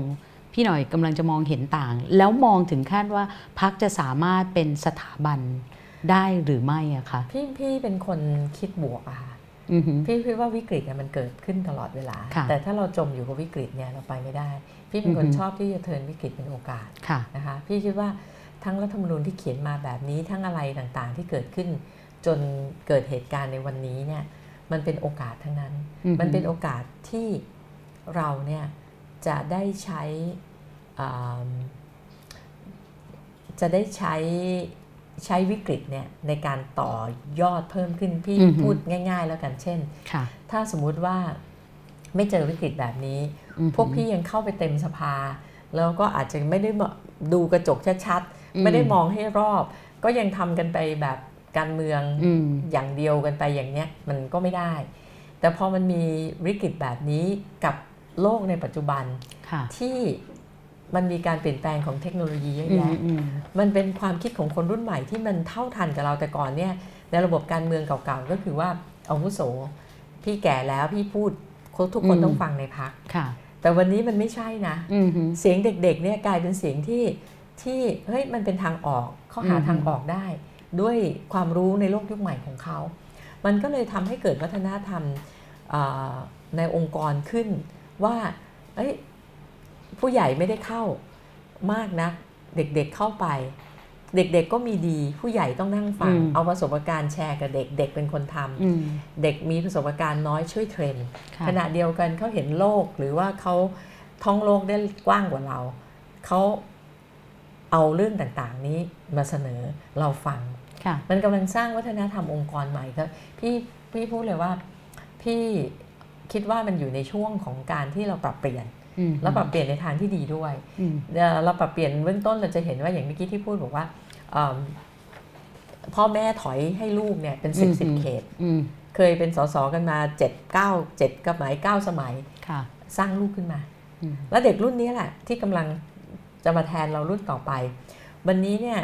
เอิ่มพรรคเพื่อไทยเนี่ยจากวิกฤตต่างๆเนี่ยมันสร้างให้เกิดความแข็งแกร่งในมันกรองคนอย่างน้อยหนึ่งกรองคนไม่มีรวมการออกไปอืมคนที่ทนกับแรงยั่วยวนในด้านของเงินเลือด้านของอ มิตสินจ้างค่ะไม่ได้ออกไปอืมมันเหลือแต่คนที่คิดว่าฉันยืนตรงนี้ เพราะฉันทิ้งอุดมการณ์ไม่ได้อืมฉันทรยศต่อประชาชนไม่ได้ ฉันยอมลำบาก เหนื่อยไหมเหนื่อยหนักอืมลำบากโดนบีบทุกอย่างค่ะใครอยู่ฝั่งนี้ได้คดีอืมอยู่อีกฝั่งหนึ่งคดีรอดค่ะฟ้องไม่ทัน เห็นชัดๆอยู่แล้วค่ะถูกไหมอืมนะแต่อยู่ฝั่งนี้อืมเอ่อฟ้องก่อนอะไรค่ะเงี้ยแล้วเดี๋ยวค่อยไปว่าที่หลัง ดังนั้นเนี่ยหนึ่งมันกรองด้านนี้อืมสองมันทำให้ เราเนี่ยพอเราไม่ได้เข้าไป เราต้องเทรนคนรุ่นใหม่อืมเราได้เห็นเพชรอะเห็นโอกาสว่า เอ้ยคนรุ่นใหม่เขาเก่ง เราค่ะกำลังฟอร์มกำลังเปลี่ยนวัฒนธรรมองค์กร และกำลังฟอร์มอืมฟอร์มเรียกว่าอะไรล่ะคะฟอร์มการเปลี่ยนผ่านนะคะอืมการเปลี่ยนผ่านอ่าที่จะจากมืออย่างรุ่นอย่างรุ่นพวกพี่เนี่ยค่ะพวกพี่ก็อยู่แค่เป็นนั่งร้านนะอืนะมอืมอยู่เพื่อเป็นนั่งร้าน ขณะเดียวกันโลกยุคใหม่เนี่ยมันก็เหมาะเจาะกับเรื่องของเราเลยที่เราจะต้อง disrupt ตัวเองค่ะแล้วก็เอาเทคโนโลยีเอาเรื่องใหม่ ๆ ที่มันเป็นคนที่จะบริหารประเทศเนี่ยวันนี้ถ้าไม่เปิดใจกว้างบริหารประเทศหรือบริหารภาคการเมืองก็แล้วแต่เนี่ยไม่เปิดใจเรียนรู้รับโลกยุคใหม่ขึ้นมาค่ะแล้วปรับตัวเอง แล้วให้โอกาสกับ คนรุ่นใหม่เนี่ยค่ะนะมันจะอยู่ไม่ได้แล้วนะ จะเห็นผู้นำประเทศใช่เด็กลงเรื่อยค่ะๆนะคะ ในช่วงที่ผ่านมาเนี่ยมีการอภิปรายใหญ่ๆสองสามครั้งเนอะในเรื่องของการอภิปรายเปิดอภิปรายทั่วไป เพื่อไม่ไม่จำเป็นต้องลงมติไม่ไว้วางใจอะนะคะอันหนึ่งกับนโยบายเนี่ยเราจะเห็นว่าสสฝ่ายค้านเนี่ยทำการบ้านเยอะมากเลยทำการบ้านทำตัวเลขพักเพื่อไทยเนี่ยเน้นตรงนี้มากน้อยแค่ไหน อันนี้ก็ถามถึงเรื่องศูนย์ข้อมูลเอ่อศูนย์วิชาการนะคะ คิดถึงขนาดนั้นไหมอ๋อหรือเราค่ะคิดถึงขั้นว่าจะสามารถวางตัวอันนี้ทั้งพักฝ่ายค้านเนี่ยสามารถวางตัวเป็นรัฐมนตรีเงา เพื่อตรวจสอบในทุกเรื่องได้เลยไหมคะคือต้องต้องเรียนว่าเราให้ถึงบอกว่ามันเป็นพี่พี่พลิกวิกฤตให้เป็นโอกาสอือหือมันก็เป็นโอกาสที่ทำให้เราได้รีฟอร์มพักค่ะนะคะอ่าอย่างอย่างเหตุผลแรกเนี่ย reform กับมันแล้วมันเข้ากับยุคกับเหตุการณ์ที่เรามีเทคโนโลยีอือฮึด้วยอือหืออันที่สองเนี่ยการ reform ของเราเนี่ยมันกลายเป็น อ่าอย่างพวกเราเนี่ยเรารู้ตัวละเราทำตัวเป็นนั่งร้านละค่ะเราเริ่มให้คนรุ่นใหม่เข้ามาอือหือเข้ามาใช้ไอเดียใหม่ค่ะๆเข้ามาช่วย ถามว่าวันนี้พอเรามีเวลาเรามีเวลาไปปรับปรุงบ้านเราอือหือไม่ว่าจะเป็นศูนย์ข้อมูลค่ะนะคะไม่ว่าจะสำนักนโยบายอื มันเกิดขึ้นได้จริงจากเคยฝันเมื่อตอนนี้ทำจริงจังขนาดไหนอะทำจริคะงจัเล่าให้ฟังนิดนึงทำจริงจังค่ะทำจริงจังอือหือทำจริงจังมีการจ้างทีมเข้ามาอือหืออ่ามีการรีเสิร์ชมีการอ่าอะไรนะคะ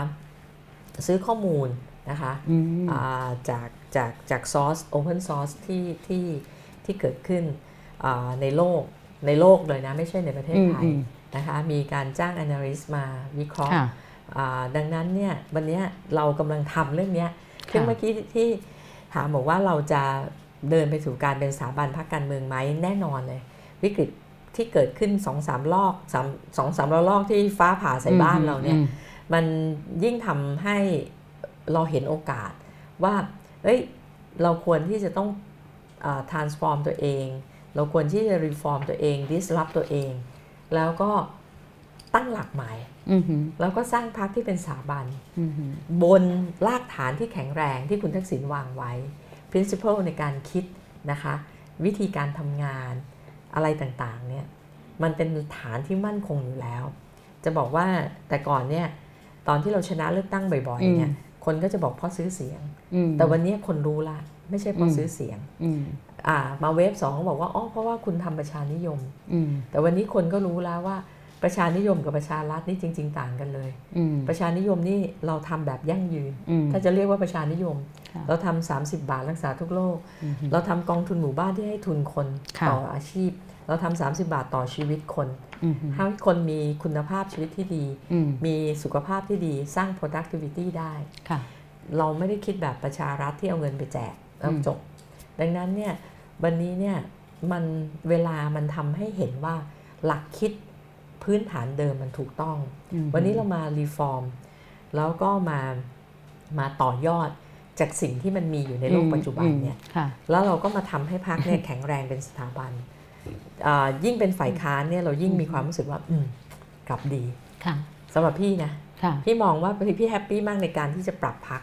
อืมในส่วนต่างแต่ว่าจะทันไหมคะ เพราะว่าคู่แข่งเนี่ยคือบางทีหลายคนอาจจะมองว่าอาจจะไม่ใช่ประชังพลังประชารัฐ แต่คู่แข่งอาจจะเป็นพักอนาคตใหม่มากกว่าๆก็ก็พี่หน่อยมองประเด็นนี้แน่นอนยังไงแน่นอนเพราะว่าอืมอยู่ฐานเดียวกันอืมนะคะพรรคพลังประชารัฐก็แข่งพรรคประชาธิปัตย์ค่ะพรรคเพื่อไทยก็ก็อยู่ฐานเดียวกับพรรคอนาคตใหม่ค่ะเราก็ดีค่ะ มีเราต้องบอกว่าไงอะทำให้เราไม่หยุดนะคะอืมเราก็แข่งกับตัวเอง เราอาจจะดูเป็นพักที่เก่ากว่าพักใหม่ที่สร้างขึ้นมา แต่เราก็มันอยู่ที่ว่าเอ่อ พักเก่าปรับความคิดตัวเองให้ใหม่ได้ไหมอืมมันเป็นความท้าทายที่สนุกมากว่าถ้าพักเก่าบนพื้นฐานที่ดีค่ะและปรับความคิดใหม่ ใช้เทคโนโลยีใหม่มาได้อืมเรายืนอยู่บนฐานที่แข็งอืมเราย่อมเดินได้แข็งแรงมากกว่านะคะเอ่อเราคิดว่าสำหรับพี่พี่มองบวกหมดเลยอืมพี่บอกยิ่งดียิ่งทำให้เราได้ขวนขวายได้แบบเร่งในการพัฒนาตัวเองค่ะค่ะอืม แต่ทีนี้เนี่ยมันก็จะมีประเด็น เพราะว่าพี่หน่อยในฐานะประธานยุทธศาสตร์พักเนี่ยก็คงทราบว่าในช่วงหลังเลือกตั้งมันก็มีดราม่านิดๆหน่อยๆ ระหว่างเออของพักเพื่อไทย ก็บอกว่าเนี่ยถ้าไม่มีอนาคตใหม่ไม่มาแย่งเสียง ป่านนี้ก็อาจจะไม่แต่จะได้มากกว่านี้ หรือว่าเสียงมันก็จะเป็นกอบเป็นกำชนะพลังประชารัฐได้นะคะ มันก็จะดูแบบขี่ๆกันอยู่ ตรงนี้มันเป็นปัญหาเอ่อหรือว่าจะจัดการยังไงอะคะ คือมันก็เป็นธรรมชาติอะค่ะอือฮึเหมือนกับเอ่อนักเรียนแข่งกันสอบอะค่ะค่ะก็สำหรับพี่นะอือฮึคนอื่นจะดราม่ายังไงไม่ทราบ แต่สำหรับพี่พี่ไม่เห็นเป็นประเด็น พี่คิดว่าการที่เรามีคู่แข่งค่ะอ่าที่อยู่ในซีกเดียวกัน ยิ่งทำให้เราต้องพัฒนาตัวเอง ไม่ใช่เราหยุดนิ่งแล้วพักการเมืองถ้าพักการเมืองพัฒนาตัวเอง พัฒนาระบบให้ดีเนี่ยมันคือเครื่องมือที่ดีในการทำงานให้กับประชาชนอือฮึนะคะดังนั้นค่ะเนี่ยเอ่อ ไม่รู้ดราม่ายังไงพี่ไม่ทราบแต่สำหรับพี่เนี่ย พี่มองการแข่งขันเป็นเป็นพลังให้เราอือฮึในการที่เราจะสร้างตัวเราเอง ในการที่เราจะพัฒนาตัวเราเองไม่หยุดนิ่งอือฮึนะคะยิ่งค่ะคู่แข่งแข็งแรง เราก็ต้องยิ่งพัฒนาตัวเอง เราไม่ใช่เอ่อไปร้องขอความเห็นใจจากใครได้ เขาจะเลือกเราก็ต่อเมื่อเขามองว่าพรรคเพื่อไทยคือเครื่องมือในการทำงาน ที่มีประสิทธิภาพให้กับประชาชนอืมเขาถึงเลือก เราจะไปบอกเขาเลือกเพื่อสงสารเราไม่มีทางใครจะมาเลือกอืมนั้นการที่มีเอ่อพรรคใหม่ ๆ เกิดขึ้น การที่มีพรรคเก่าที่ใช้อำนาจเยอะ หรือพรรคอือฮึใหม่ที่มีอำนาจมากค่ะก็แล้วแต่มันคือสิ่งที่ดีทั้งนั้นทำยังไงอือฮึให้เราได้ชนะแข่งกับพลังประชารัฐแล้วชนะ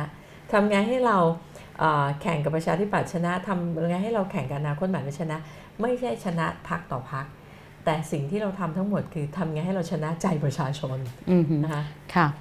งั้นขอคำถามเกี่ยวกับพรรคอนาคตใหม่อีกครั้งหนึ่งแล้วเอออีกคำถามหนึ่งแล้วเดี๋ยวเราจะไปดูว่ามีคำถามของคุณผู้ชมคุณผู้ฟังเนี่ยนะคะเอ่อที่มาถึงพี่หน่อยมากน้อยแค่ไหนนะคะ คือถ้าเราดูเนี่ยอย่างอย่างพรรคใหม่พรรคอนาคตใหม่เนี่ยเขาก็จะดูสามารถสื่อสารกับคนรุ่นใหม่ได้มากพรรคเพื่อไทยเนี่ยยังไงก็ต้องยอมรับว่าท่าทีของพรรคบุคลิกภาพของพรรค ภาพลักษณ์ของพรรคก็จะดูแบบเหมือนกับอาวุโสแก่หน่อยนิดนึงแก่หน่อยใช้แก่หน่อยคำภาษาห์เลือกแก่หน่ยก็คำตรงๆ แก่อ่าๆค่ะแก่หน่อยนิดนึงนะคะอ่าทีนี้เนี่ยไอ้ท่าทีการจะเอ่อสื่อสารกับคนรุ่นใหม่ ซึ่งก็มีเสียงมากขึ้นเรื่อยๆ เขาคือผู้คนที่ติดตามใช่การประชุมสภาใช่มากที่สุดใช่ในปัจจุบันใช่นะคะ ไม่ใช่ใช่พวกคอใช่การเมืองแก่ๆแล้วนะอย่างนี้ยค่ะ ตรงนี้เป็นประเด็นใช่ยัค่ะงไงบ้าง ก็เป็นเรื่องที่เรากำลังทำกำลังต้องปรับตัวอือหืออ่า เราไม่อิจฉาพักอื่น แต่เราก็ดูว่าเอ่อเทรนด์ของโลกเป็นยังไงเทรนด์ของของคนในประเทศเราเป็นยังไงอือหือแล้วเราก็ต้องปรับตัวแล้วเราก็ต้องทำอือหือเราทำสำเร็จก็ค่ะเราก็จะจะจะสำเร็จในการเลือกตั้งจะอือฮึ success ในการเลืออืกอฮึตั้ง แต่ถ้าเราไม่สำเร็จเราก็จะล้มเหลวดังนั้นเนี่ยที่บอกพี่ใช้คำว่า พี่ไม่รอให้เราถูก disrupt นะพี่ disrupt อือฮึตัวเอง disrupt พักเลยแหละ แต่ถามว่าเวลาในการที่จะต้องอือฮึอาทำในเรื่องเหล่านี้ก็อาจจะไม่สามารถที่จะเปลี่ยนได้ทันทีบุคอือฮึวันนี้พี่ก็คิดว่าพี่พยายามปรับบุคลิกภาพของพักมาเรื่อยค่ะๆนะคะจากเรื่องอื่นจาก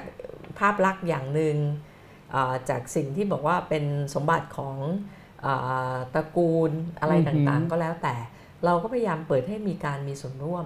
ปรับภาพลักษณ์แม้แต่เรื่องของ การอ่าสื่อสารค่ะที่บอกว่าเราอาจจะยังไม่ถนัดที่ว่าเข้าไปปูดปาร์ตอยู่ในวัยเดียวกับเขาอือหือแต่เราก็เริ่มเข้าไปแย่งตลาดอือหืออ่าอ่าแชร์ความคิดกับคนรุ่นใหม่ได้อืมอ่าค่ะแต่มันก็คงจะไม่สามารถปูดปาร์ตได้ทันทีอือหือนะคะแล้วบอกเลยว่าเราไม่ได้มองพักไหนเป็นศัตรูค่ะอ่าพักที่เป็นคู่แข่งทุกพักมันเขาคือเบนช์มาร์ก ให้เราต้องเดินอือหือแข่งกับตัวเองเพื่อให้อ่าแซงทุกคนให้ได้นะคะไม่ได้มองใครเป็นศัตรู ไม่ได้มองว่าเอ้ยคนนี้เขาใช้ยุทธศาสตร์แจกเงินพักนี้ใช้ยุทธศาสตร์พูดเก่งอือฮึพักนี้ใช้ยุทธศาสตร์โซเชียลอือหือก็เป็นเป็นความถนัดของแต่ละพักซึ่งเขาก็ต้องทำทุกอย่างเพื่อให้เขาชนะเหมือนกันค่ะเขามีอำนาจเขามีเงินเขาต้องใช้ เขาพูดค่ะเก่งเขาก็ต้องใช้อือหือเขาสื่อสารกับคนรุ่นใหม่ เก่งเขาก็ต้องใช้เขาใช้อือฮึโซเชียลเก่งเขาต้องใช้ เราตั้งหากต้องทำให้เก่งแต่ละด้านเหมือนเขาอือฮึในทางที่ถูกค่ะแต่ถ้าตัวอย่างในทางที่ผิดไปใช้เงินใช้อำนาจอย่างนี้เราก็อย่าทำอือฮึแต่ตัวอย่างในทางที่ดีอือหือเราก็ต้องทำให้ได้เหมือนเขา เราค่ะถึงจะอยู่ได้นะคะ แล้วพี่คิดว่าวันเนี้ยพวกพี่ทำตัวเป็นน้ำไม่เต็มแก้วค่ะอ่า เราถึงเปลี่ยนโซโลแกนใหม่อือหืออ่าคือเพื่อไทยหัวใจยังเป็นประชาชนอือหือแต่สโลแกนใหม่ของเราคือเพื่อไทยต้องบอกว่าไม่ใช่อาอย่างเดิมที่เราจะเป็นผู้ที่คิดณโลกใหม่นี้ เรายอมรับว่าการเปลี่ยนแปลงของโลกมันเร็วมากอือหือนะคะ เมื่อการเปลี่ยนแปลงของเทคโนโลยีเร็ว เราจึงเปิดโอกาสว่าขอให้ทุกคนเนี่ยมาช่วยกันคิดเป็นประชาชนคิดเพื่อไทยทำอืม ให้วันอย่างวันเนี้ยเป็นจัดกิจกรรมที่ธรรมศาสตร์ค่ะอาของเพื่อไทย plus เป็นกิจกรรมที่ไปฟังเด็กนักศึกษาออกแบบอือหือให้พักการเมืองอย่างอืมเราไปทำงานอืมอยากเห็นการศึกษาเป็นแบบไหนค่ะอยากเห็นการเมืองเป็นแบบไหนอืมเราไปฟังเขา แล้วก็คืออย่างนี้ป็ำเพื่อไทยม่ต็แคก้วมปัสทัวร์เลยนะคะ ใช่ค่ะอือหือเป็นน้ำไม่เต็มแก้วค่ะไปฟังเด็กๆนะคะค่ะ เราฟังเด็กๆในพักแล้วเราเริ่มอือฮึฟังเด็กๆข้างนอกในแต่ละ sector ค่ะคนรุ่นใหม่ในแต่ละ sector เราเพิ่งจัดกับ SME ไปอือหือเราฟัง SME SME รุ่นใหม่นี่อายุแค่ 3-40เท่านั้นอืมอืมเป็นสตาร์ทอัพก็มีค่ะนะคะ เราฟังว่าเขาคิดยังไงอืมแล้วเราควรจะทำยังไง ก็ได้มาว่า เออ เราควรจะกิโยตินกฎหมายอะไรบ้างค่ะมันก็คือมากำหนดเป็นแนวนโยบายอย่างวันเนี้ยอืมเอ่อเด็กรุ่นใหม่เนี่ยถามว่า การเรียนการสอนแบบปัจจุบันเนี่ยมันทำให้ประเทศไทยไปรอดไหมค่ะเรากำลังอยู่ระหว่างสงครามการค้าและสงครามของเทคโนโลยีอือหือแต่ประเทศไทยกำลังทำอะไร ประเทศไทยกำลังซื้ออาวุธอยู่ค่ะกำลังซื้อเรือดำน้ำกำลังซื้อรถถังอืสมไตรเกอร์ ซึ่งมันไม่สามารถที่จะไปตอบโจทย์สองสงครามนี้เลยอืมนะคะ เราก็ต้องฟังจากเขาว่าเขาอยากจะมีอาวุธอะไรที่จะไปสู้กับสงครามการค้าและสงครามอืมเทคโนโลยีค่ะอ่าทำไงให้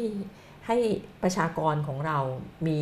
ความรู้ที่จะไปคว้าโอกาสในโลกยุคใหม่มาเป็นโอกาสของตัวเองได้อืมอันเนี้ยก็คือสิ่งที่เรากำลังทำอืมนะคะดูอาจจะเอ่อไม่ปูดปาร์ตเปรี้ยวเปรี้ยวปี๊ดแต่ว่าอือฮึเราคิดว่า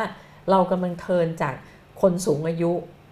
อือหือเป็นพักของคนสูงอายุเนี่ยมาเป็นพักของคนอ่าตรงกลางกลางคนที่เข้าได้เป็นสะพานเชื่อมระหว่างโลกใหม่อืมกับความแข็งแรงพื้นฐานของค่ะเรา เรามีความแข็งแรงพื้นฐานของเราที่บอกว่าตั้งแต่อือฮึสมัยคุณทักษิณแล้วเรามีโลกใหม่ที่รอเราอยู่ เราพยายามทำตัวเป็นบริดจ์ที่อืจะอหือเชื่อมใน2 2แอสเซทนี้ให้เป็นประโยชน์ไม่มากที่สุดค่ะ เดี๋ยวลองดูคำถามนะคะอ่าเพราะว่าไกยังมีอีกสองสามคำถาม แต่ว่าดูคำถามจากทางบ้านก่อนนะคะ ถ้าดูรายชื่อครมปัจจุบัน มีจำนวนไม่น้อยก็เหมือนครมไทยรักไทย เพื่อไทยแนวนโยบายก็ไม่ต่างกัน อะไรคือจุดเหมือนและจุดต่างนะคะเอ่อ คอรมอส่วนใหญ่ก็ยอมรับนะคะ หลายคนเลย ก็เป็นเคยเป็นคอรมอของค่ะไทยรักไทยหรือเพื่อไทยค่ะแนวนโยบายต่างไหมแนวนโยบายน่าจะต่างนะคะอืมเพราะผลลัพธ์มันต่างกันอืมวิธีคิดมันต่างกัน วันนี้เนี่ยจุดเหมือนหรือจุดต่างเนี่ยก็บอกเลยว่าเอออย่างทีมเศรษฐกิจ อาจจะมองแล้วหมูเป็นทีมเศรษฐกิจสมัยทักษิณอือหือแต่ทำไมทำไม่ได้อย่างสมัยทักษิณนะ อืมอันไหนอะคะอ่าเพราะหนึ่งแนวคิดนะคะอือฮึต่างกันค่ะ เราบอกแล้วแนวคิดเราคือเอาประชาชนเป็นเซ็นเตอร์ และเราแจกเบ็ดเบ็ดตกปลาเราไม่เคยอือฮึแจกค่ะของแจกปลา แต่เราสอนเราติดอาวุธทางปัญญาให้คน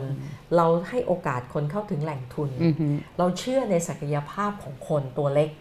และเราให้โอกาสคนตัวเล็กทำงานอือหือเราถึงเกิด SME ค่ะในสมัยไทยรักไทย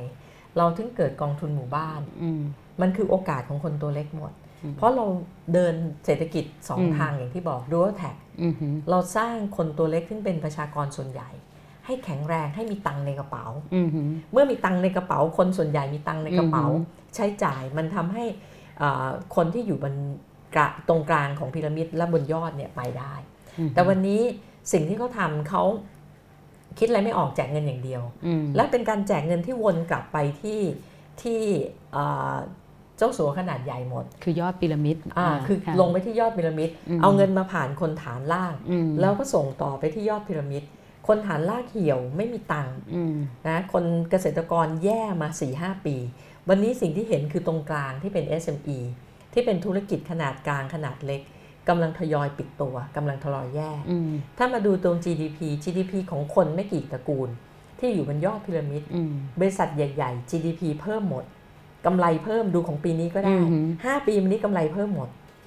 แต่ลองมามองดูว่า GDP ของ SME GDP ของเกษตรกรติดลบ แต่ถ้าเพื่อไทยเป็นรัฐบาลจะกล้าท้าทายคนเหล่านี้เหรอคะ เราทำมาแล้วแล้วเราสำเร็จทุกครั้ง ไม่ทุแต่กครั้ว่างที่เรามาเป็นรัฐบาลเราสามารถที่จะเอ่อแก้ไขปัญหาเศรษฐกิจได้ทุกครั้งแต่สิ่งที่แม้ช่วเพื่อไทยวิกฤตต้มยำกุ้งใช่ค่ะ แต่สิ่งที่เพื่อไทยทำเนี่ยคือเพิ่มเงินของคนข้างล่าง แล้วก็ให้หมุนหลาย ๆ รอบใช่แต่ว่า แต่ว่าสิ่งที่เพื่อไทยไม่เคยทำก็คือการท้าทายหรือว่าทำให้กลุ่มทุนขนาดใหญ่เหล่านี้เนี่ยมีเงินกระเด็นลงมาข้างล่างจริง ๆ จังอ๋อทำไมจะไม่ทำอะๆอือหือเราทำนะ เราสร้างให้คนแข็งแรง คนข้างล่างแข็งแรงอือหือคนข้างล่างค่ะไม่ต้องคอนซูมของข้างบนอือหือพึ่งพากันเองหืยอดขายของคนข้างบน ก็อยู่ในระดับที่เหมาะสม แต่รัฐบาลนี้กำลังทำเนี่ยรัฐบาลทำทุกอืมอย่างเพื่อที่จะเอาเงินตต้องบอกว่าเงินเนี่ยมันไปผ่านคนจนค่ะผ่านมือคนจนแล้วก็ขึ้นไปคนรวยค่ะเอ่อโปรเจกต์ใหญ่ ๆ แบ่งกันเองอยู่ข้างบนอืมรถไฟฟ้ายังไม่ทันประมูล บอกว่าอืมรถไฟความเร็วสูง เส้นนี้คนนี้จะได้อืมเส้นนี้คนนี้จะได้ค่ะก็คือเป็นนโยบายเป็นธุรเป็นทุจริตเชิงนโยบายอะอืมคือคุณออกนโยบายมาเพื่อค่ะที่จะอุ้มคนรวยอือ เพราะฉะหืนั้นอวันนี้พิสูจน์ได้จากอะไร พิสูจน์ได้จากแกลบของความเหลื่อมล้ำนี่มันสูงอือฮึมากค่ะดูจาก GDP ของคนรวย GDP กำไรอือหือนะคะมีค่ะบวก แต่อือฮึของคนส่วนใหญ่ประเทศติดลบค่ะ GDP ถึงแม้จะเหลืออือฮึ2.4 ก็แล้วแต่อือหือแต่คนของอือฮึคนบนยอดค่ะบวก แต่คนอือฮึข้างล่างติดลบค่ะนะคะเพื่อไทยเราไม่เคยทำแบบนั้นอืมดังนั้นเนี่ยมันได้พิสูจน์ไงคะว่า คนที่เป็นคอรมอหน้าตาอืมเหมือนกันที่ไปเนี่ยอือหือวิธีคิดต่างกันมตอนนั้นเขาทำตามที่คุณทักษิณหรือ principle ของพรรคอืมเพื่อไทยคิดอืมแต่พอเขาออกจากพรรคเขาคิดเองไม่เป็นค่ะมันถึงล้มเหลวมา 5 ปี จากทั้งทั้งอืมที่คนที่เป็นหัวหน้าทีมเศรษฐกิจก็ทีมเดียวกันอือหือแต่ว่าเราเนี่ยเราคิดต่างเราไม่เคยทำแบบนี้อือหือจะบอกประชานิยมยังไง ไม่เคยนั่งจ่ายเงินนะ ไม่เคยแจกอืมแจกเช็คช่วยชาติ 2,000 ฟรี ๆ ไม่เคยอืมแจกเงินให้คนฟรี ๆ แต่เราค่ะแจกแอสเซทแจกโอกาสอือหือนะคะแจกทุนค่ะทางปัญญา แจกทุนให้เข้าไปทอือหือำนะคะค่ะแล้วก็ไม่ใช่แจกแบบฟรีค่ะนะคะคำถามต่อมาบอกว่ารัฐมนตรีคนไหนหรือนโยบายไหนในรัฐบาลชุดนี้ ที่คุณหญิงพอที่จะรับได้มากที่สุดเพราะอะไรเออรัฐมนตรีคนไหนอาจจะหลายคนก็ได้นะเอ่อพูดเป็นเรื่องนโยบายแล้วกันนะคะค่ะถามว่าเอ่อในนโยบายเนี่ย วันนี้เนี่ยคือหน่อยจะเป็นคนที่ไม่ได้มองคนในแง่ร้ายหมดนะ อะไรที่มันเป็นสิ่งที่ดีอือหือเราก็อยากสนับสนุนยกค่ะตัวอย่างเช่นเอิ่มเรื่องนโยบายที่เรามองมันก็อาจจะยังไม่ชัดไงอืมันไม่ชัดสักเรื่องไงอย่างเรื่องสารพิษเนี่ยอืมอืมสารเคมีพิษค่ะเนี่ยการแบนสารเคมีอ่าอืมเราเราเสนออยู่สองทางตลอดค่ะเราเสนอว่าหนึ่งแบนสารเคมี แต่ไม่ใช่ผลัก ผลักภาระกลับไปที่อืมให้เกษตรกร โดยที่ไม่เกษตรกรไม่มีทางเลือกค่ะแล้วท้ายที่สุดของเหล่านี้ลงใต้ดินเกษตรกรต้องซื้อแพงขึ้นอืมแล้วก็ผู้บริโภคยังบริโภคสารพิษอยู่อืมนะคะ แก้ต้องตัดวงจรทั้งหมด ก็เหมือนตอนนั้นรับดีมแต่ตอนนี้เงียบหมดหมดแล้วอืมเลยไม่รู้จะชมยังไงมตอนนั้นก็ชมนะค่ะว่าที่รับลูกอะดีอืมแต่ตอนนี้พอพอจะ implement จะอะไรจริงอืมๆเหมือนกับพอกระแสซาซา มันจะกลับไปเหมือนระบบเดิมละอืมซึ่งอย่างเงี้ยอย่างนี้ยังชมไม่ได้ค่ะเกือบเกือบๆจะได้ชม เกือบเกือบเกือบเกือบๆจะได้ชมอ่าแล้วอะไรยังเงี้ยมีพอมีอีกสักนโยบายหนึงไหมอ่าอีกเดี๋ยวสัจะกน้อยไปบค่ะ อีกสักนโยบายเอาละเอาอะไรล่ะ ยังนึกจริง ๆ ไม่ได้อคติเลยนะ ถ้าทางบ้านนึกได้ช่วยบอกมาหน่อยได้ไหมคะอ่าว่ามีอะไรบ้างอาจจะนึกไม่ทัน แต่ว่านึกไม่ออกค่ะตอนนี้อืมค่ะอะเพื่อไทยมีนโยบายอะไรที่จะรองรับคนตกงาน อันเนื่องมาจากการเลิกออฟครั้งใหญ่นะคะ การถอนอุตสาหกรรม ปิดโรงงานจะลงทุน reindustrialize ด้วยเงินรัฐเพื่อคืนงานให้ปักพวกเขาหรือจะใช้วิธีใดเอ่ออย่างนี้ค่ะ เราเนี่ย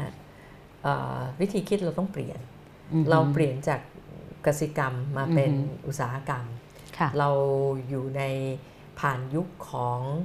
เอ่อ industry revolution มาแล้วอือฮึแต่แนวคิดของผู้บริหารเนี่ยประเทศเนี่ยยังติดอยู่กับในห่วงของปฏิวัติอุตสาหกรรมอืออฮึยู่ซึ่งวันเนี้ยเราเปลี่ยนเรามาอยู่ในยุคอินเทอร์เน็ต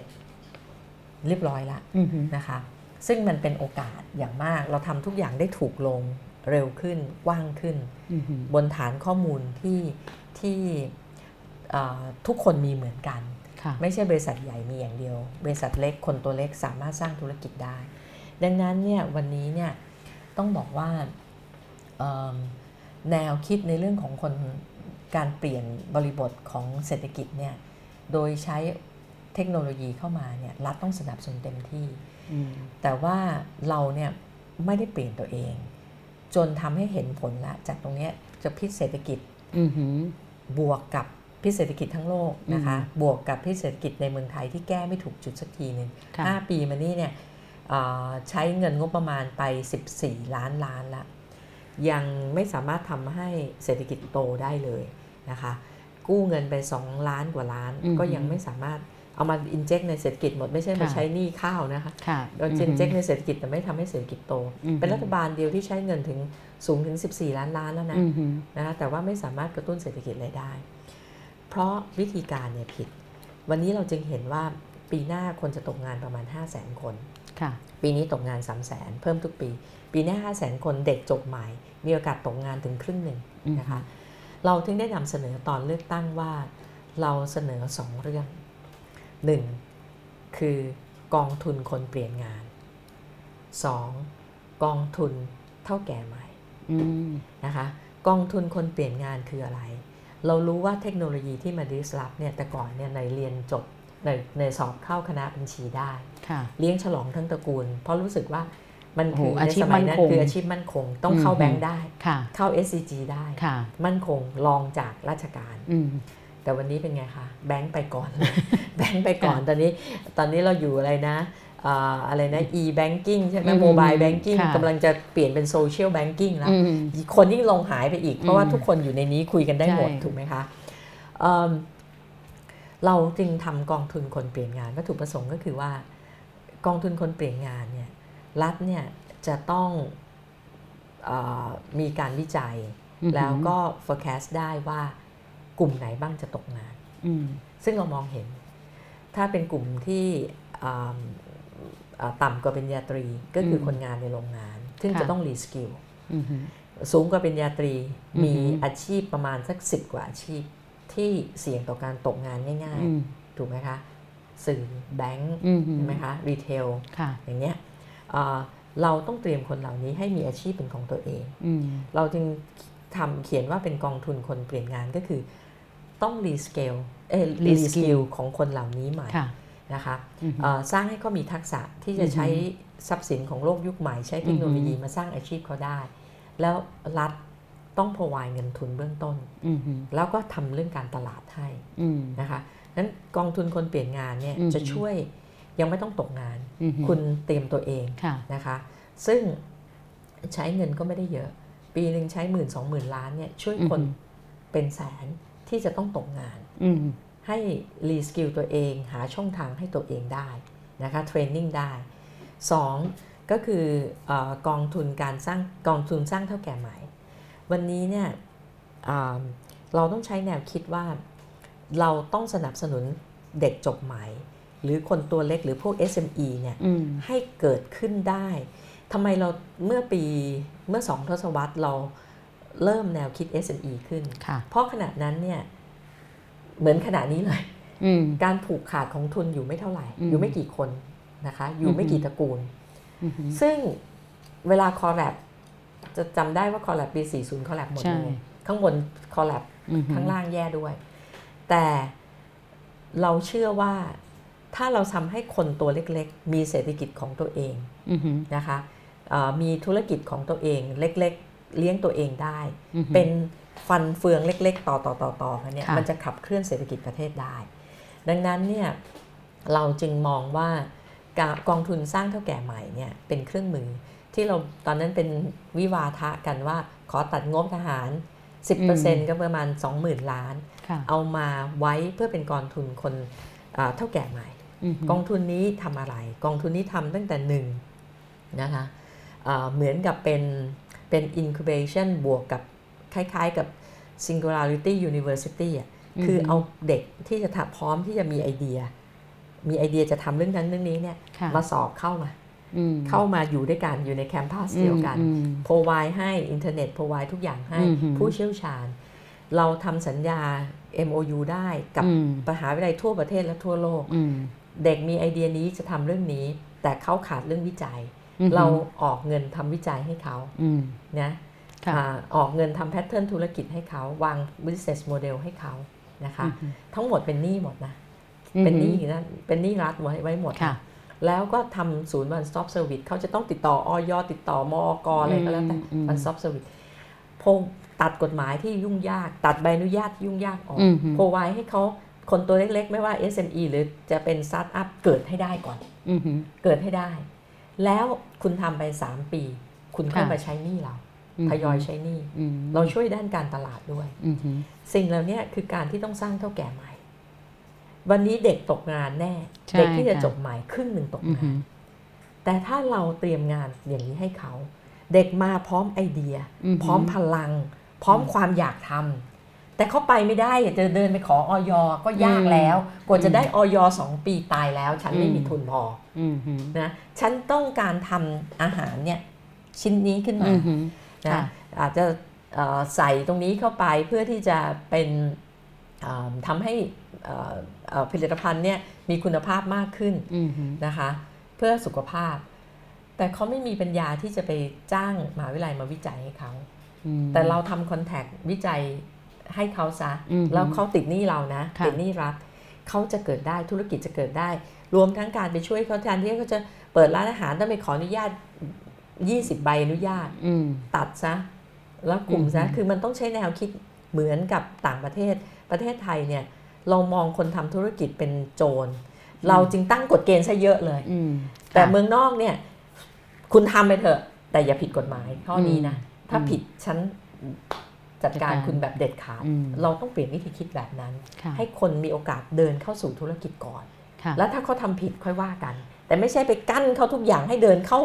เดินขึ้นมาบนโต๊ะนี่ไม่ได้อะอืมเขาไม่มีปัญญาปีนขึ้นมาบนโต๊ะนี้อืมเราต้องส่งเสริมให้ทุกคนมายืนอยู่บนโต๊ะนี้ค่ะแล้วใครทำนอกกรอบ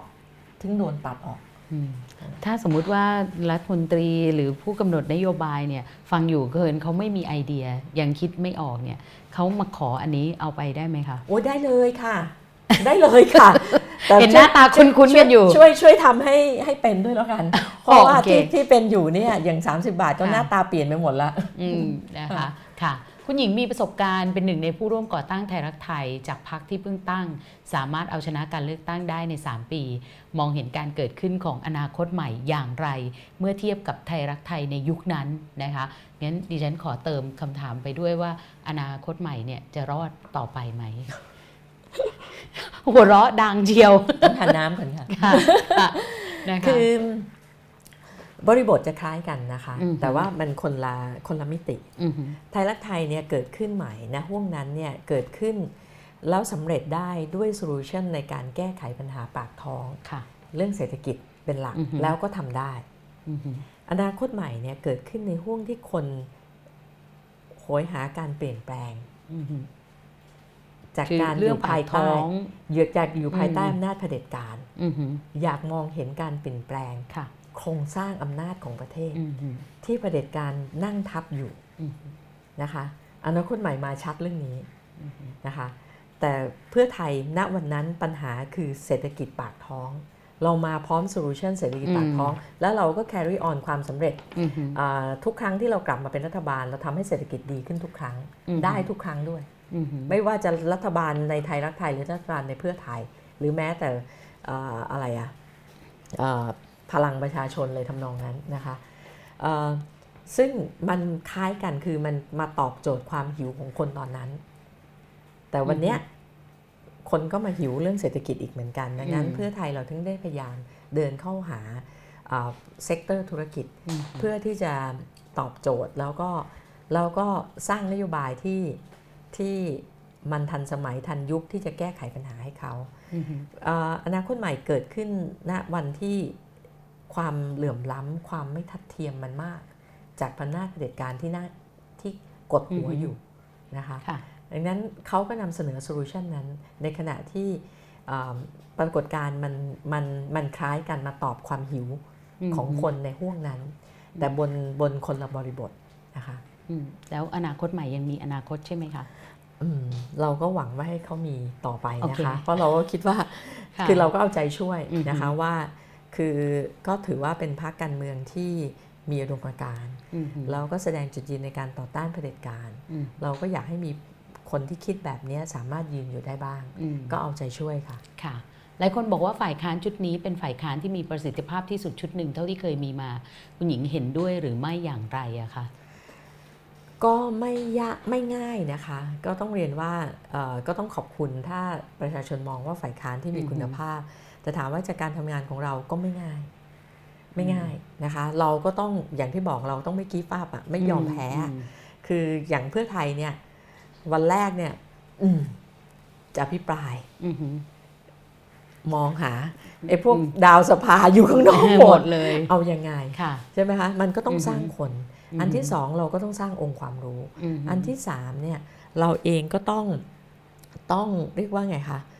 ต้องเออเออเปิดรับเอ่อความคิดของคนอื่น แล้วก็มาร่วมกันผนึกกำลัง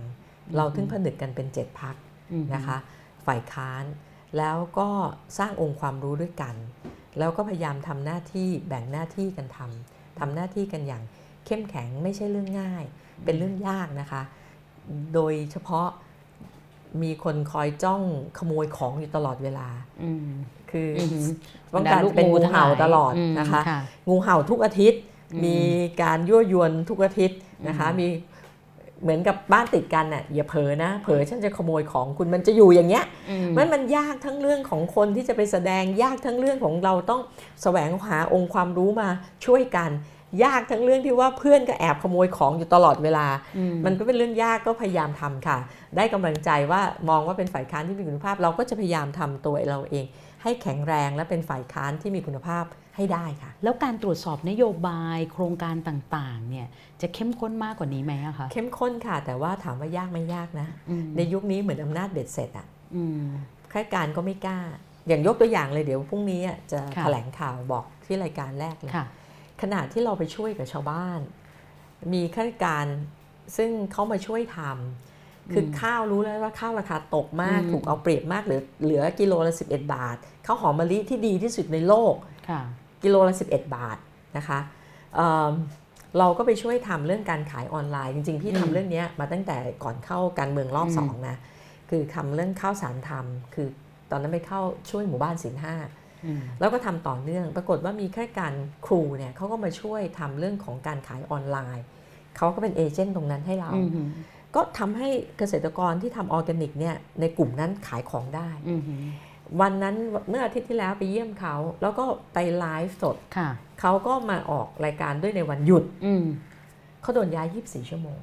อืมนี่คืออำนาจไงแล้วนั้นการเจาะข้อมูลย้อนไปค่ะถึงการเจาะข้อมูลมันก็ยาก เพราะคนกลัว กลัวการใช้อำนาจแบบอืมแบบกล้าใช้อำนาจแบบฉันไม่สนหน้าอินหน้าพรมอืมอืมซึ่งเดี๋ยวพรุ่งนี้เราจะพูดเรื่องนี้นะคะค่ะดังนั้นเนี่ยถามว่าการล้วงแคะเอาข้อมูลมาค่ะยากไหมยากอืมอืมเพราะอำนาจที่มันกดทับมา 5 ปี 6 ปีเนี่ยอืมันทำให้ข้าราชการเนี่ยกลัวหมดค่ะแล้วจะอือฮึถามว่านอกจากเรื่องที่จะ มีผลเสียต่อฝ่ายค้านในการที่จะหาข้อมูลยากเนี่ยมันเป็นผลเสียต่อการพัฒนาประเทศด้วยนะ เพราะอือฮึพออำนาจทั้งหมดสั่งเนี่ยค่ะข้าราชการไม่กล้าหืออืออมสั่งในเรื่องผิดก็ทำไปนะอืมสิ่งที่จะเป็นประโยชน์เขาก็ไม่ฟังอืมันก็เลยได้การพัฒนาประเทศที่พิการมา 5-6 ปีเนี่ยค่ะนะคะคำถามต่อไป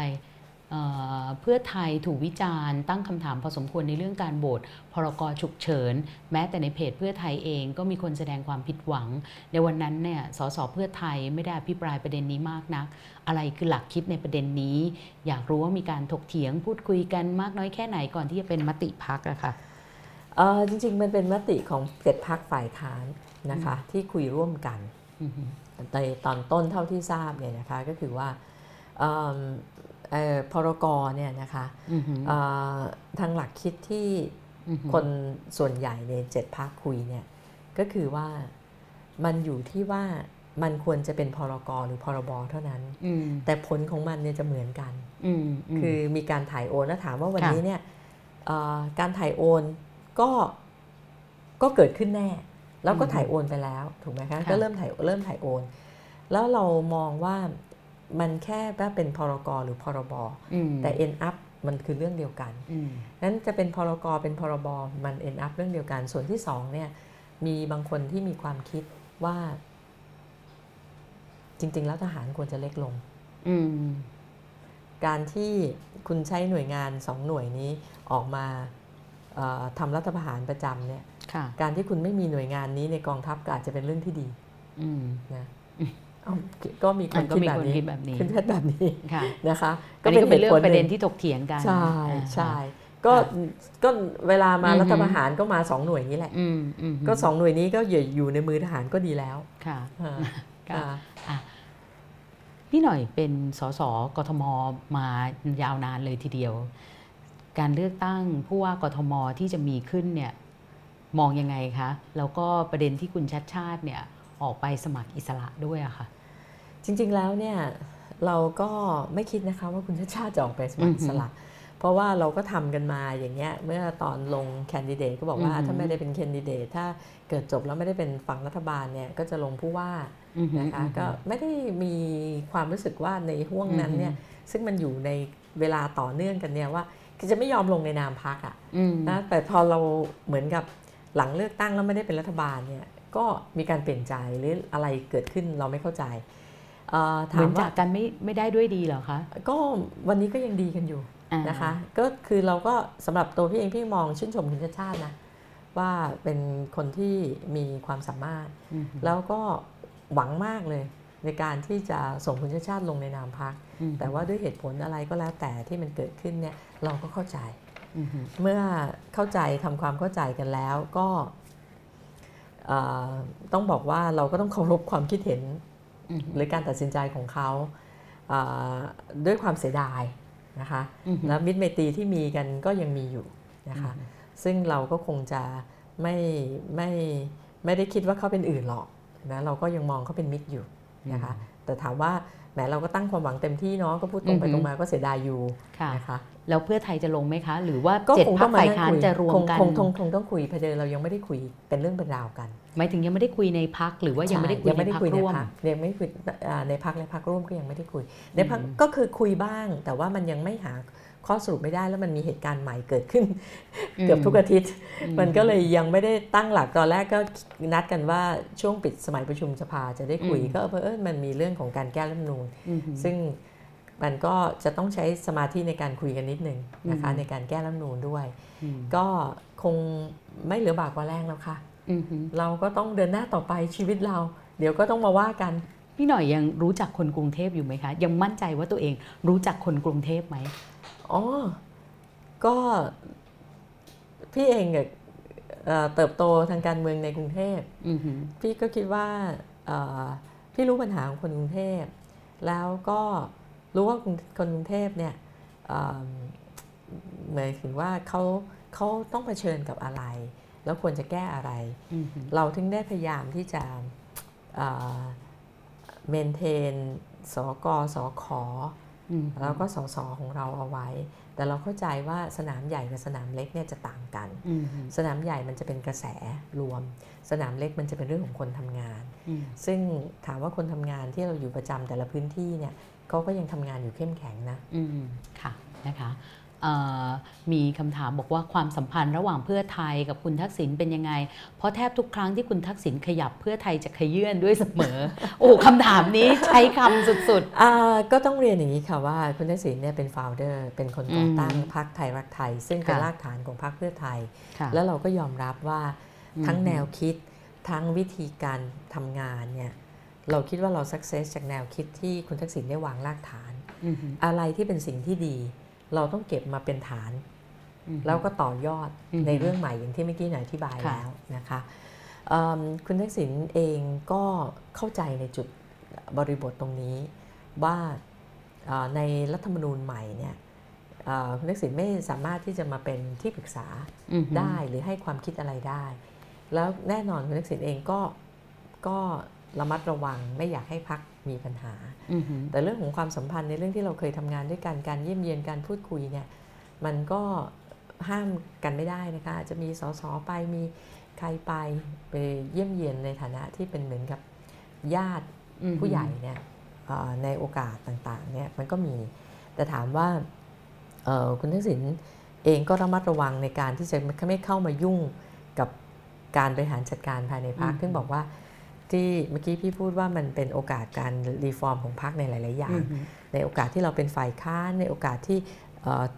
มันต้องเปลี่ยนถ่ายเอ่อ transition ของเทคโนโลยีของโลกยุคใหม่ มันก็เป็นโอกาสที่เราจะรีฟอร์มพรรคค่ะนั้นความสัมพันธ์ค่ะว่าความสัมพันธ์ในฐานะเป็นผู้ก่อตั้งอืมเป็นความสัมพันธ์ที่เรายังรับแนวคิดเดิมค่ะที่วางรากฐานให้พักแข็งแรงไว้อืมเอามาต่อยอดใหม่อืมนะคะ เราไม่ เราต้องบอกว่าเราก็ได้ success ทางการเมืองมาเนี่ยเพราะว่าสมบัติทางความคิดที่คุณทักษิณทิ้งไว้ ซึ่งสมบัติทางความคิดที่เป็นสิ่งที่เราจะไปต่อยอดได้เราก็เดินอืม principle ที่ดีเราเดินต่อเอามาใช้ต่อ แต่คุณทักษิณก็ไม่ได้สามารถที่จะเข้ามายุ่งเกี่ยวอืมอะไรในพักแล้วก็เอ่อจะเห็นว่าในช่วงที่ผ่านมาคุณทักษิณก็แทบจะไม่ค่อยได้ขยับอะไรแล้วมั้งคะ แต่เคยมีสักครั้งไหมคะ ในฐานะประธานยุทธศาสตร์เนี่ยบอกคุณทักษิณว่าแบบต่อสายไปว่า อันนี้ช่วงนี้อย่าเพิ่งพูดได้ไหมตอนหลังแบบตอนหลังเพราะว่าก็คงไม่เพต้องราะว่าพักขยื่นมากคงเลยตอนตอนตอนกระเทือนตอนตอนมากหลังหลังเนี่ยนะคะอือฮึตั้งแต่เลือกตั้งเนี่ยก็แทบค่ะจะไม่เห็นบทบาทในการอืมพูดการเมืองเลยนะค่ะนักสินเองก็ก็รู้บทบาทตัวเองว่า วันนี้เนี่ยอืมทั้งรัฐธรรมนูญก็ห้ามอะไรค่ะต่างๆเนี่ยเอ่อนักสินก็น่าจะมีมีสิ่งที่เรียกว่าความห่วงใยในบ้านเมืองในความยากลำบากของประชาชนอืมแล้วก็รู้ว่าบริบทตัวเองควรจะทำอย่างไร จึงค่ะได้ได้เป็นห่วงอยู่ห่างๆอาจจะอืมเงียบไปหน่อย อืมนะคะอ่าอันนี้คำถามนะคะ บอกว่าเราจะทำอย่างไร ให้ทหารสำนึกได้ว่าเขาไม่ใช่ฮีโร่เป็นหนี้บุญคุณที่เราต้องชดใช้ไม่มีวันหมดอืมเรายังนึกไม่ออกนะคะ ว่าเข้ามาเป็นคือทหารเนี่ยต้องบอกอย่างนี้ จริง ๆ แล้วไม่อยากจะให้พูดทหารใน as กับ generalize อ่านะใช่ไหมค่ะเพราะว่าภาพรวมทั้งหมดจริง ๆ แล้วเนี่ยทหารคือเอ่ออาชีพหนึ่ง ซึ่งสร้างประโยชน์ให้กับประเทศไทยอืมนะคะเขาในยามที่ในสมัยนู้นที่มีการลบพุ่งกันก็อาจจะเป็นรั้วของชาติค่ะแต่อย่างที่หน่อยทำงานเนี่ยที่พี่ทำงานเนี่ยที่ผ่านมาเนี่ยตอนเกิดภัยพิบัติเนี่ยเขามาช่วยอืมเขาคือเราอยากเห็นกองทัพที่พัฒนา เป็นอืมกองทัพที่สมาร์ทเป็นอืมกองทัพที่พร้อมเป็นมือช่วยเหลือประชาชนเหมือนอืมกองทัพญี่ปุ่นค่ะกองทัพญี่ปุ่นเนี่ยเขาแทบจะเป็น กองทัพที่มาช่วยสนับสนุนเป็นรั้วแต่ภารกิจที่เกิดขึ้นประจำคือการสนับสนุนการกู้ภัยการอะไรอืมต่างๆเนี่ยถามว่าทหารเนี่ยเชื่อเชื่อว่าทหารส่วนใหญ่ก็อยากจะตั้งมั่นในวิชาชีพตัวเอง อยากจะทำในกรอบของที่ตัวเองทำมีอันหน้าที่ แต่มันก็จะมีทหารอาวุโส ทหารเกษียณอืมที่อ่ารู้สึกว่าตัวเองเนี่ยจะต้องเป็นฮีโร่ ที่จะมากอบกู้ประเทศ แล้วก็ท้ายที่จริงเนี่ยมันคือโครงสร้างอำนาจอืมการแยกอำนาจระหว่างรัฐราชการที่ทหารนำทหารบางคนนำกับนักการเมืองที่ประชาชนเลือกตั้งค่ะผัดกันอยู่ตรงเนี้ยนะคะเลือกตั้งแล้วก็รัฐประหารฉีกรัฐธรรมนูญอืมเลือกตั้งใหม่อ่าอืมแล้วก็มารัฐประหารก็อยู่อย่างเงี้ยนะเฉลี่ย 4 ปีครั้ง 80 กว่าปีมาเนี้ยอืมนะคะเรามีรัฐธรรมนูญเอ่อ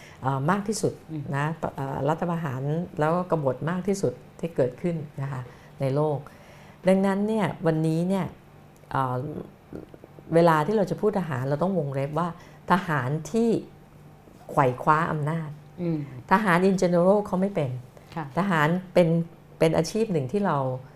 ยกย่องนะคะในคนที่อยู่ในสายอาชีพนี้อืมแต่ทหารที่กระหายอำนาจ แล้วก็อยากจะมีอำนาจและสืบทอดอำนาจ ก็มีอยู่แค่กลุ่มนี้แหละอืมที่เราเห็นแต่ว่าเขากลุ่มอำนาจอืมทำอย่างไรถึงจะให้ประเทศหลุดพ้นจากตรงนี้อืมไปบอกจิตสำนึกของคนเหล่านี้ที่กระหายอำนาจเนี่ย เขาจะไม่มีจิตสำนึกอะค่ะอืมเขาก็ยังคิดข้ออ้างเขาเขาไม่รู้หรอกว่าเอ่อเขาพยายามทำตัวเป็นฮีโร่เพราะข้ออ้างที่จะมายึดอำนาจ เท่านั้นเอง แต่สิ่งที่เราควรจะทำคือการแก้รัฐธรรมนูญเนี่ยแหละค่ะให้การรัฐประหารเนี่ยมันอย่านิรโทษกรรมได้อืมนะการรัฐประหารต้องเป็นความผิดอืมนะคะค่ะประเทศอื่นเนี่ยทหารอยู่ใต้รัฐบาลทำงานสปอร์ตรัฐบาลอืมนะคะแต่มีประเทศนี้เนี่ยทหารยืนคอยถือถือกระบองอืมตีหัวรัฐบาลค่ะมันก็จะอยู่อย่างนี้ยค่ะ ดังนั้นมันต้องแก้ที่โครงสร้างอ่าเพราะโครงสร้างยังเป็นแบบนี้ ก็จะจะมีผู้มีอำนาจที่ถือปืนบางคนที่กระหายอำนาจอืมมาใช้โอกาสที่เกิดความวุ่นวายทางการเมือง ยึดอำนาจอยู่ได้ตลอดเวลา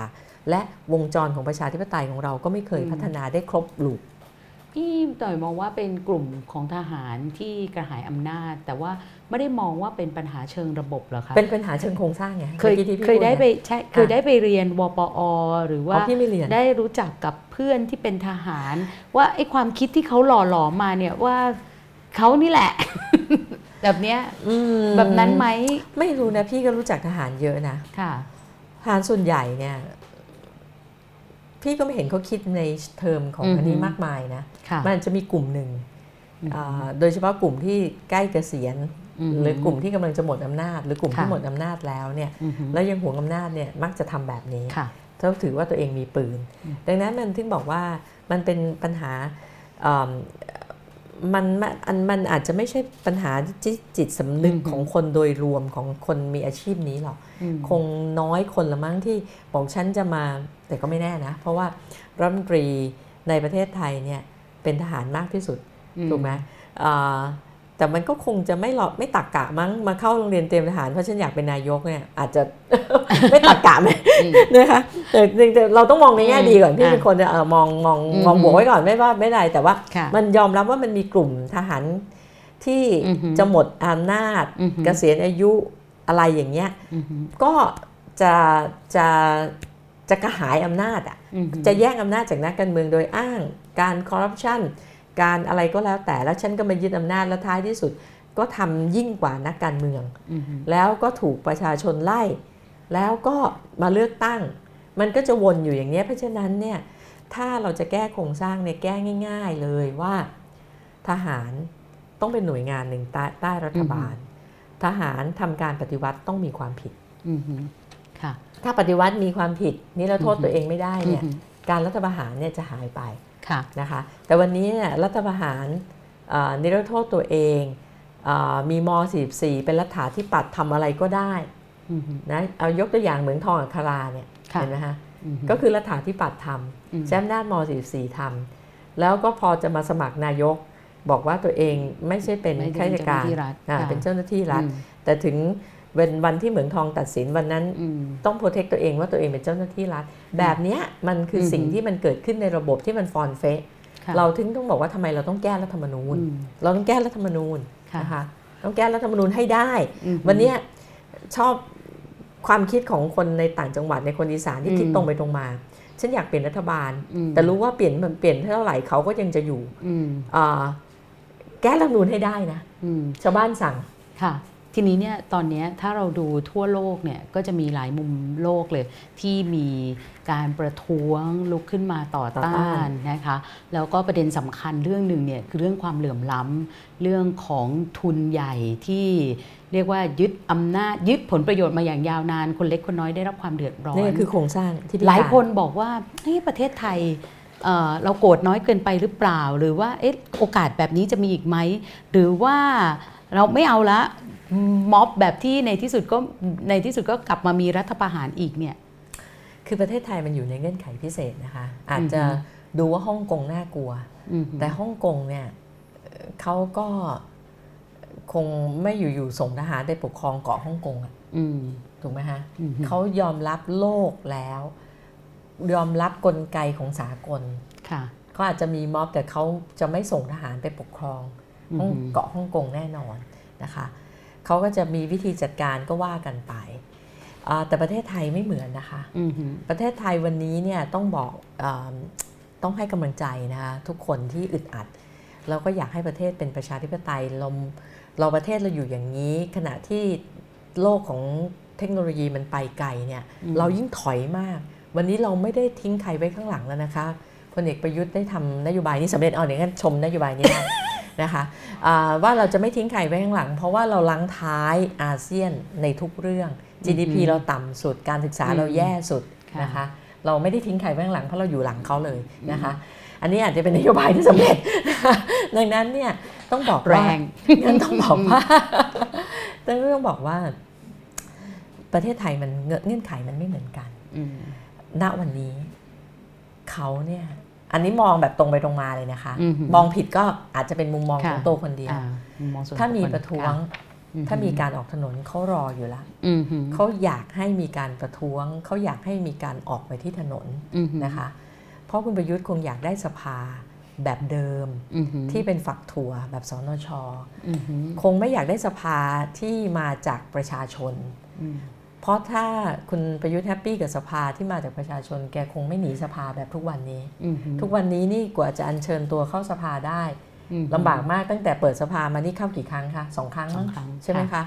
อ่ามันผิดวิสัยนายกอะนะคะอืมฮึเอ่อตกลงเสียงสะท้อนของประชาชนเนี่ยแกถึงไม่ได้ยินไงอืมเพราะแกไม่เข้าสภานะคะเอ่อคุณประยุทธ์ก็อาจจะไม่ค่อยแฮปปี้แบบนี้ หรือว่าผู้ยิ่งใหญ่ในกองทัพก็อาจจะไม่แฮปปี้ในสถานการณ์แบบนี้หรอกอืมก็รอว่าอะ เขาอาจจะเป็นความตั้งใจไหมคะทำให้เราอึดอัดทำให้เรายากจนแบบนี้เพื่อให้เราออกมาถนน แล้วเขาก็ปฏิวัติอีกทีนึงเลยเขาก็มีสภาฝักถั่วเหมือนเดิม ไม่ต้องมามีกลไกตรวจสอบ ดังนั้นเนี่ยไม่ใช่ไม่มีทางออกค่ะอืมความอึดอัดทั้งหมด ความยากลำบากความทุกข์ของเราทั้งหมดเนี่ยอืมฮึขอให้เราแสดงพลังร่วมกันในการส่งเสียงว่าเราต้องการแก้รัฐธรรมนูญอืมฮึมือในสภาไม่เท่ากับเสียงของประชาชน ถึงว่ามือตอนเนี้ยเขาจะชนะ แต่เสียงประชาชนถ้าเอาความอึดอัดทั้งหลาย เทไปที่การแก้ไขรัฐธรรมนูญอืมฮึทุกอนูทุกเสียงอืมฮึเขาก็อยู่ไม่ได้หรอกค่ะค่ะ เขาก็ต้องแก้รัฐธรรมนูญ แต่ถ้าเราลงถนนนี่มุมมองคนเดียวนะคะอืมอาจจะผิดนะคะ มันเหมือนกับเขากำลังหาโอกาสนี้อยู่อืมเขาก็คงถ้าเขา happy กับสภาเขาคงไม่หนีสภาแบบนี้เขา สนช. เป็นสภาที่เขาชอบคืออืมฮึอ่าพลเอกประยุทธ์ยืนกล่าวสุนทรพจน์ได้คนเดียว บอกซ้ายบอกขวามีเสียงปรบมือค่ะนะคะ ดังนั้นเนี่ยวันนี้เนี่ยอยากให้ไม่ได้ไม่ได้อยากจะบอกว่าต้องอดทนต่อนะคะ เข้าใจว่ามันทุกข์มันยากมันอึดอัดมาก แต่อยากจะให้เลือกวิธีอือหือแต่วิธีที่ถ้าเป็นความเห็นส่วนตัวดีที่สุด คือต้องแสดงพลัง เอาความอึดอัดทั้งหมดเนี่ยไปแสดงพลังให้เกิดขึ้นว่าเราเรียกร้องการแก้ไขรัฐธรรมนูญอืมนะคะ นะคะ วันนี้ช่วงเวลาเราคุยกันมาเกินเวลาปกตินะคะนะคะอือฮึแต่เพราะว่าพูดคุยกันได้อย่างสนุกสนานมาก แล้วก็แบบว่าเจาะลึกในหลายเรื่องนะคะ เพื่อไทย 360 องศา กับคุณหญิงสุดารัตน์เกยุราพันธ์ประธานคณะกรรมการยุทธศาสตร์ของพรรคเพื่อไทยวันนี้ขอบคุณมากเลยนะคะ ขอบคุณค่ะ ขอบคุณค่ะ ยังไงเรายังรอคอยนะคะ ที่จะคุยกับตัวแทนของพรรคพลังประชารัฐด้วยนะคะ ส่วนวันจันทร์หน้านะคะ 25 พฤศจิกายน 2 ทุ่มตรงค่ะ ก็จะคุยกับอาจารย์ไกรยศพัทราวาสนะคะ รองผู้จัดการกองทุนเพื่อความเสมอภาคทางการศึกษา เรื่องสู่ความเสมอภาคทางการศึกษา วันนี้คงต้องลาไปก่อนนะคะ สวัสดีค่ะ สวัสดีค่ะ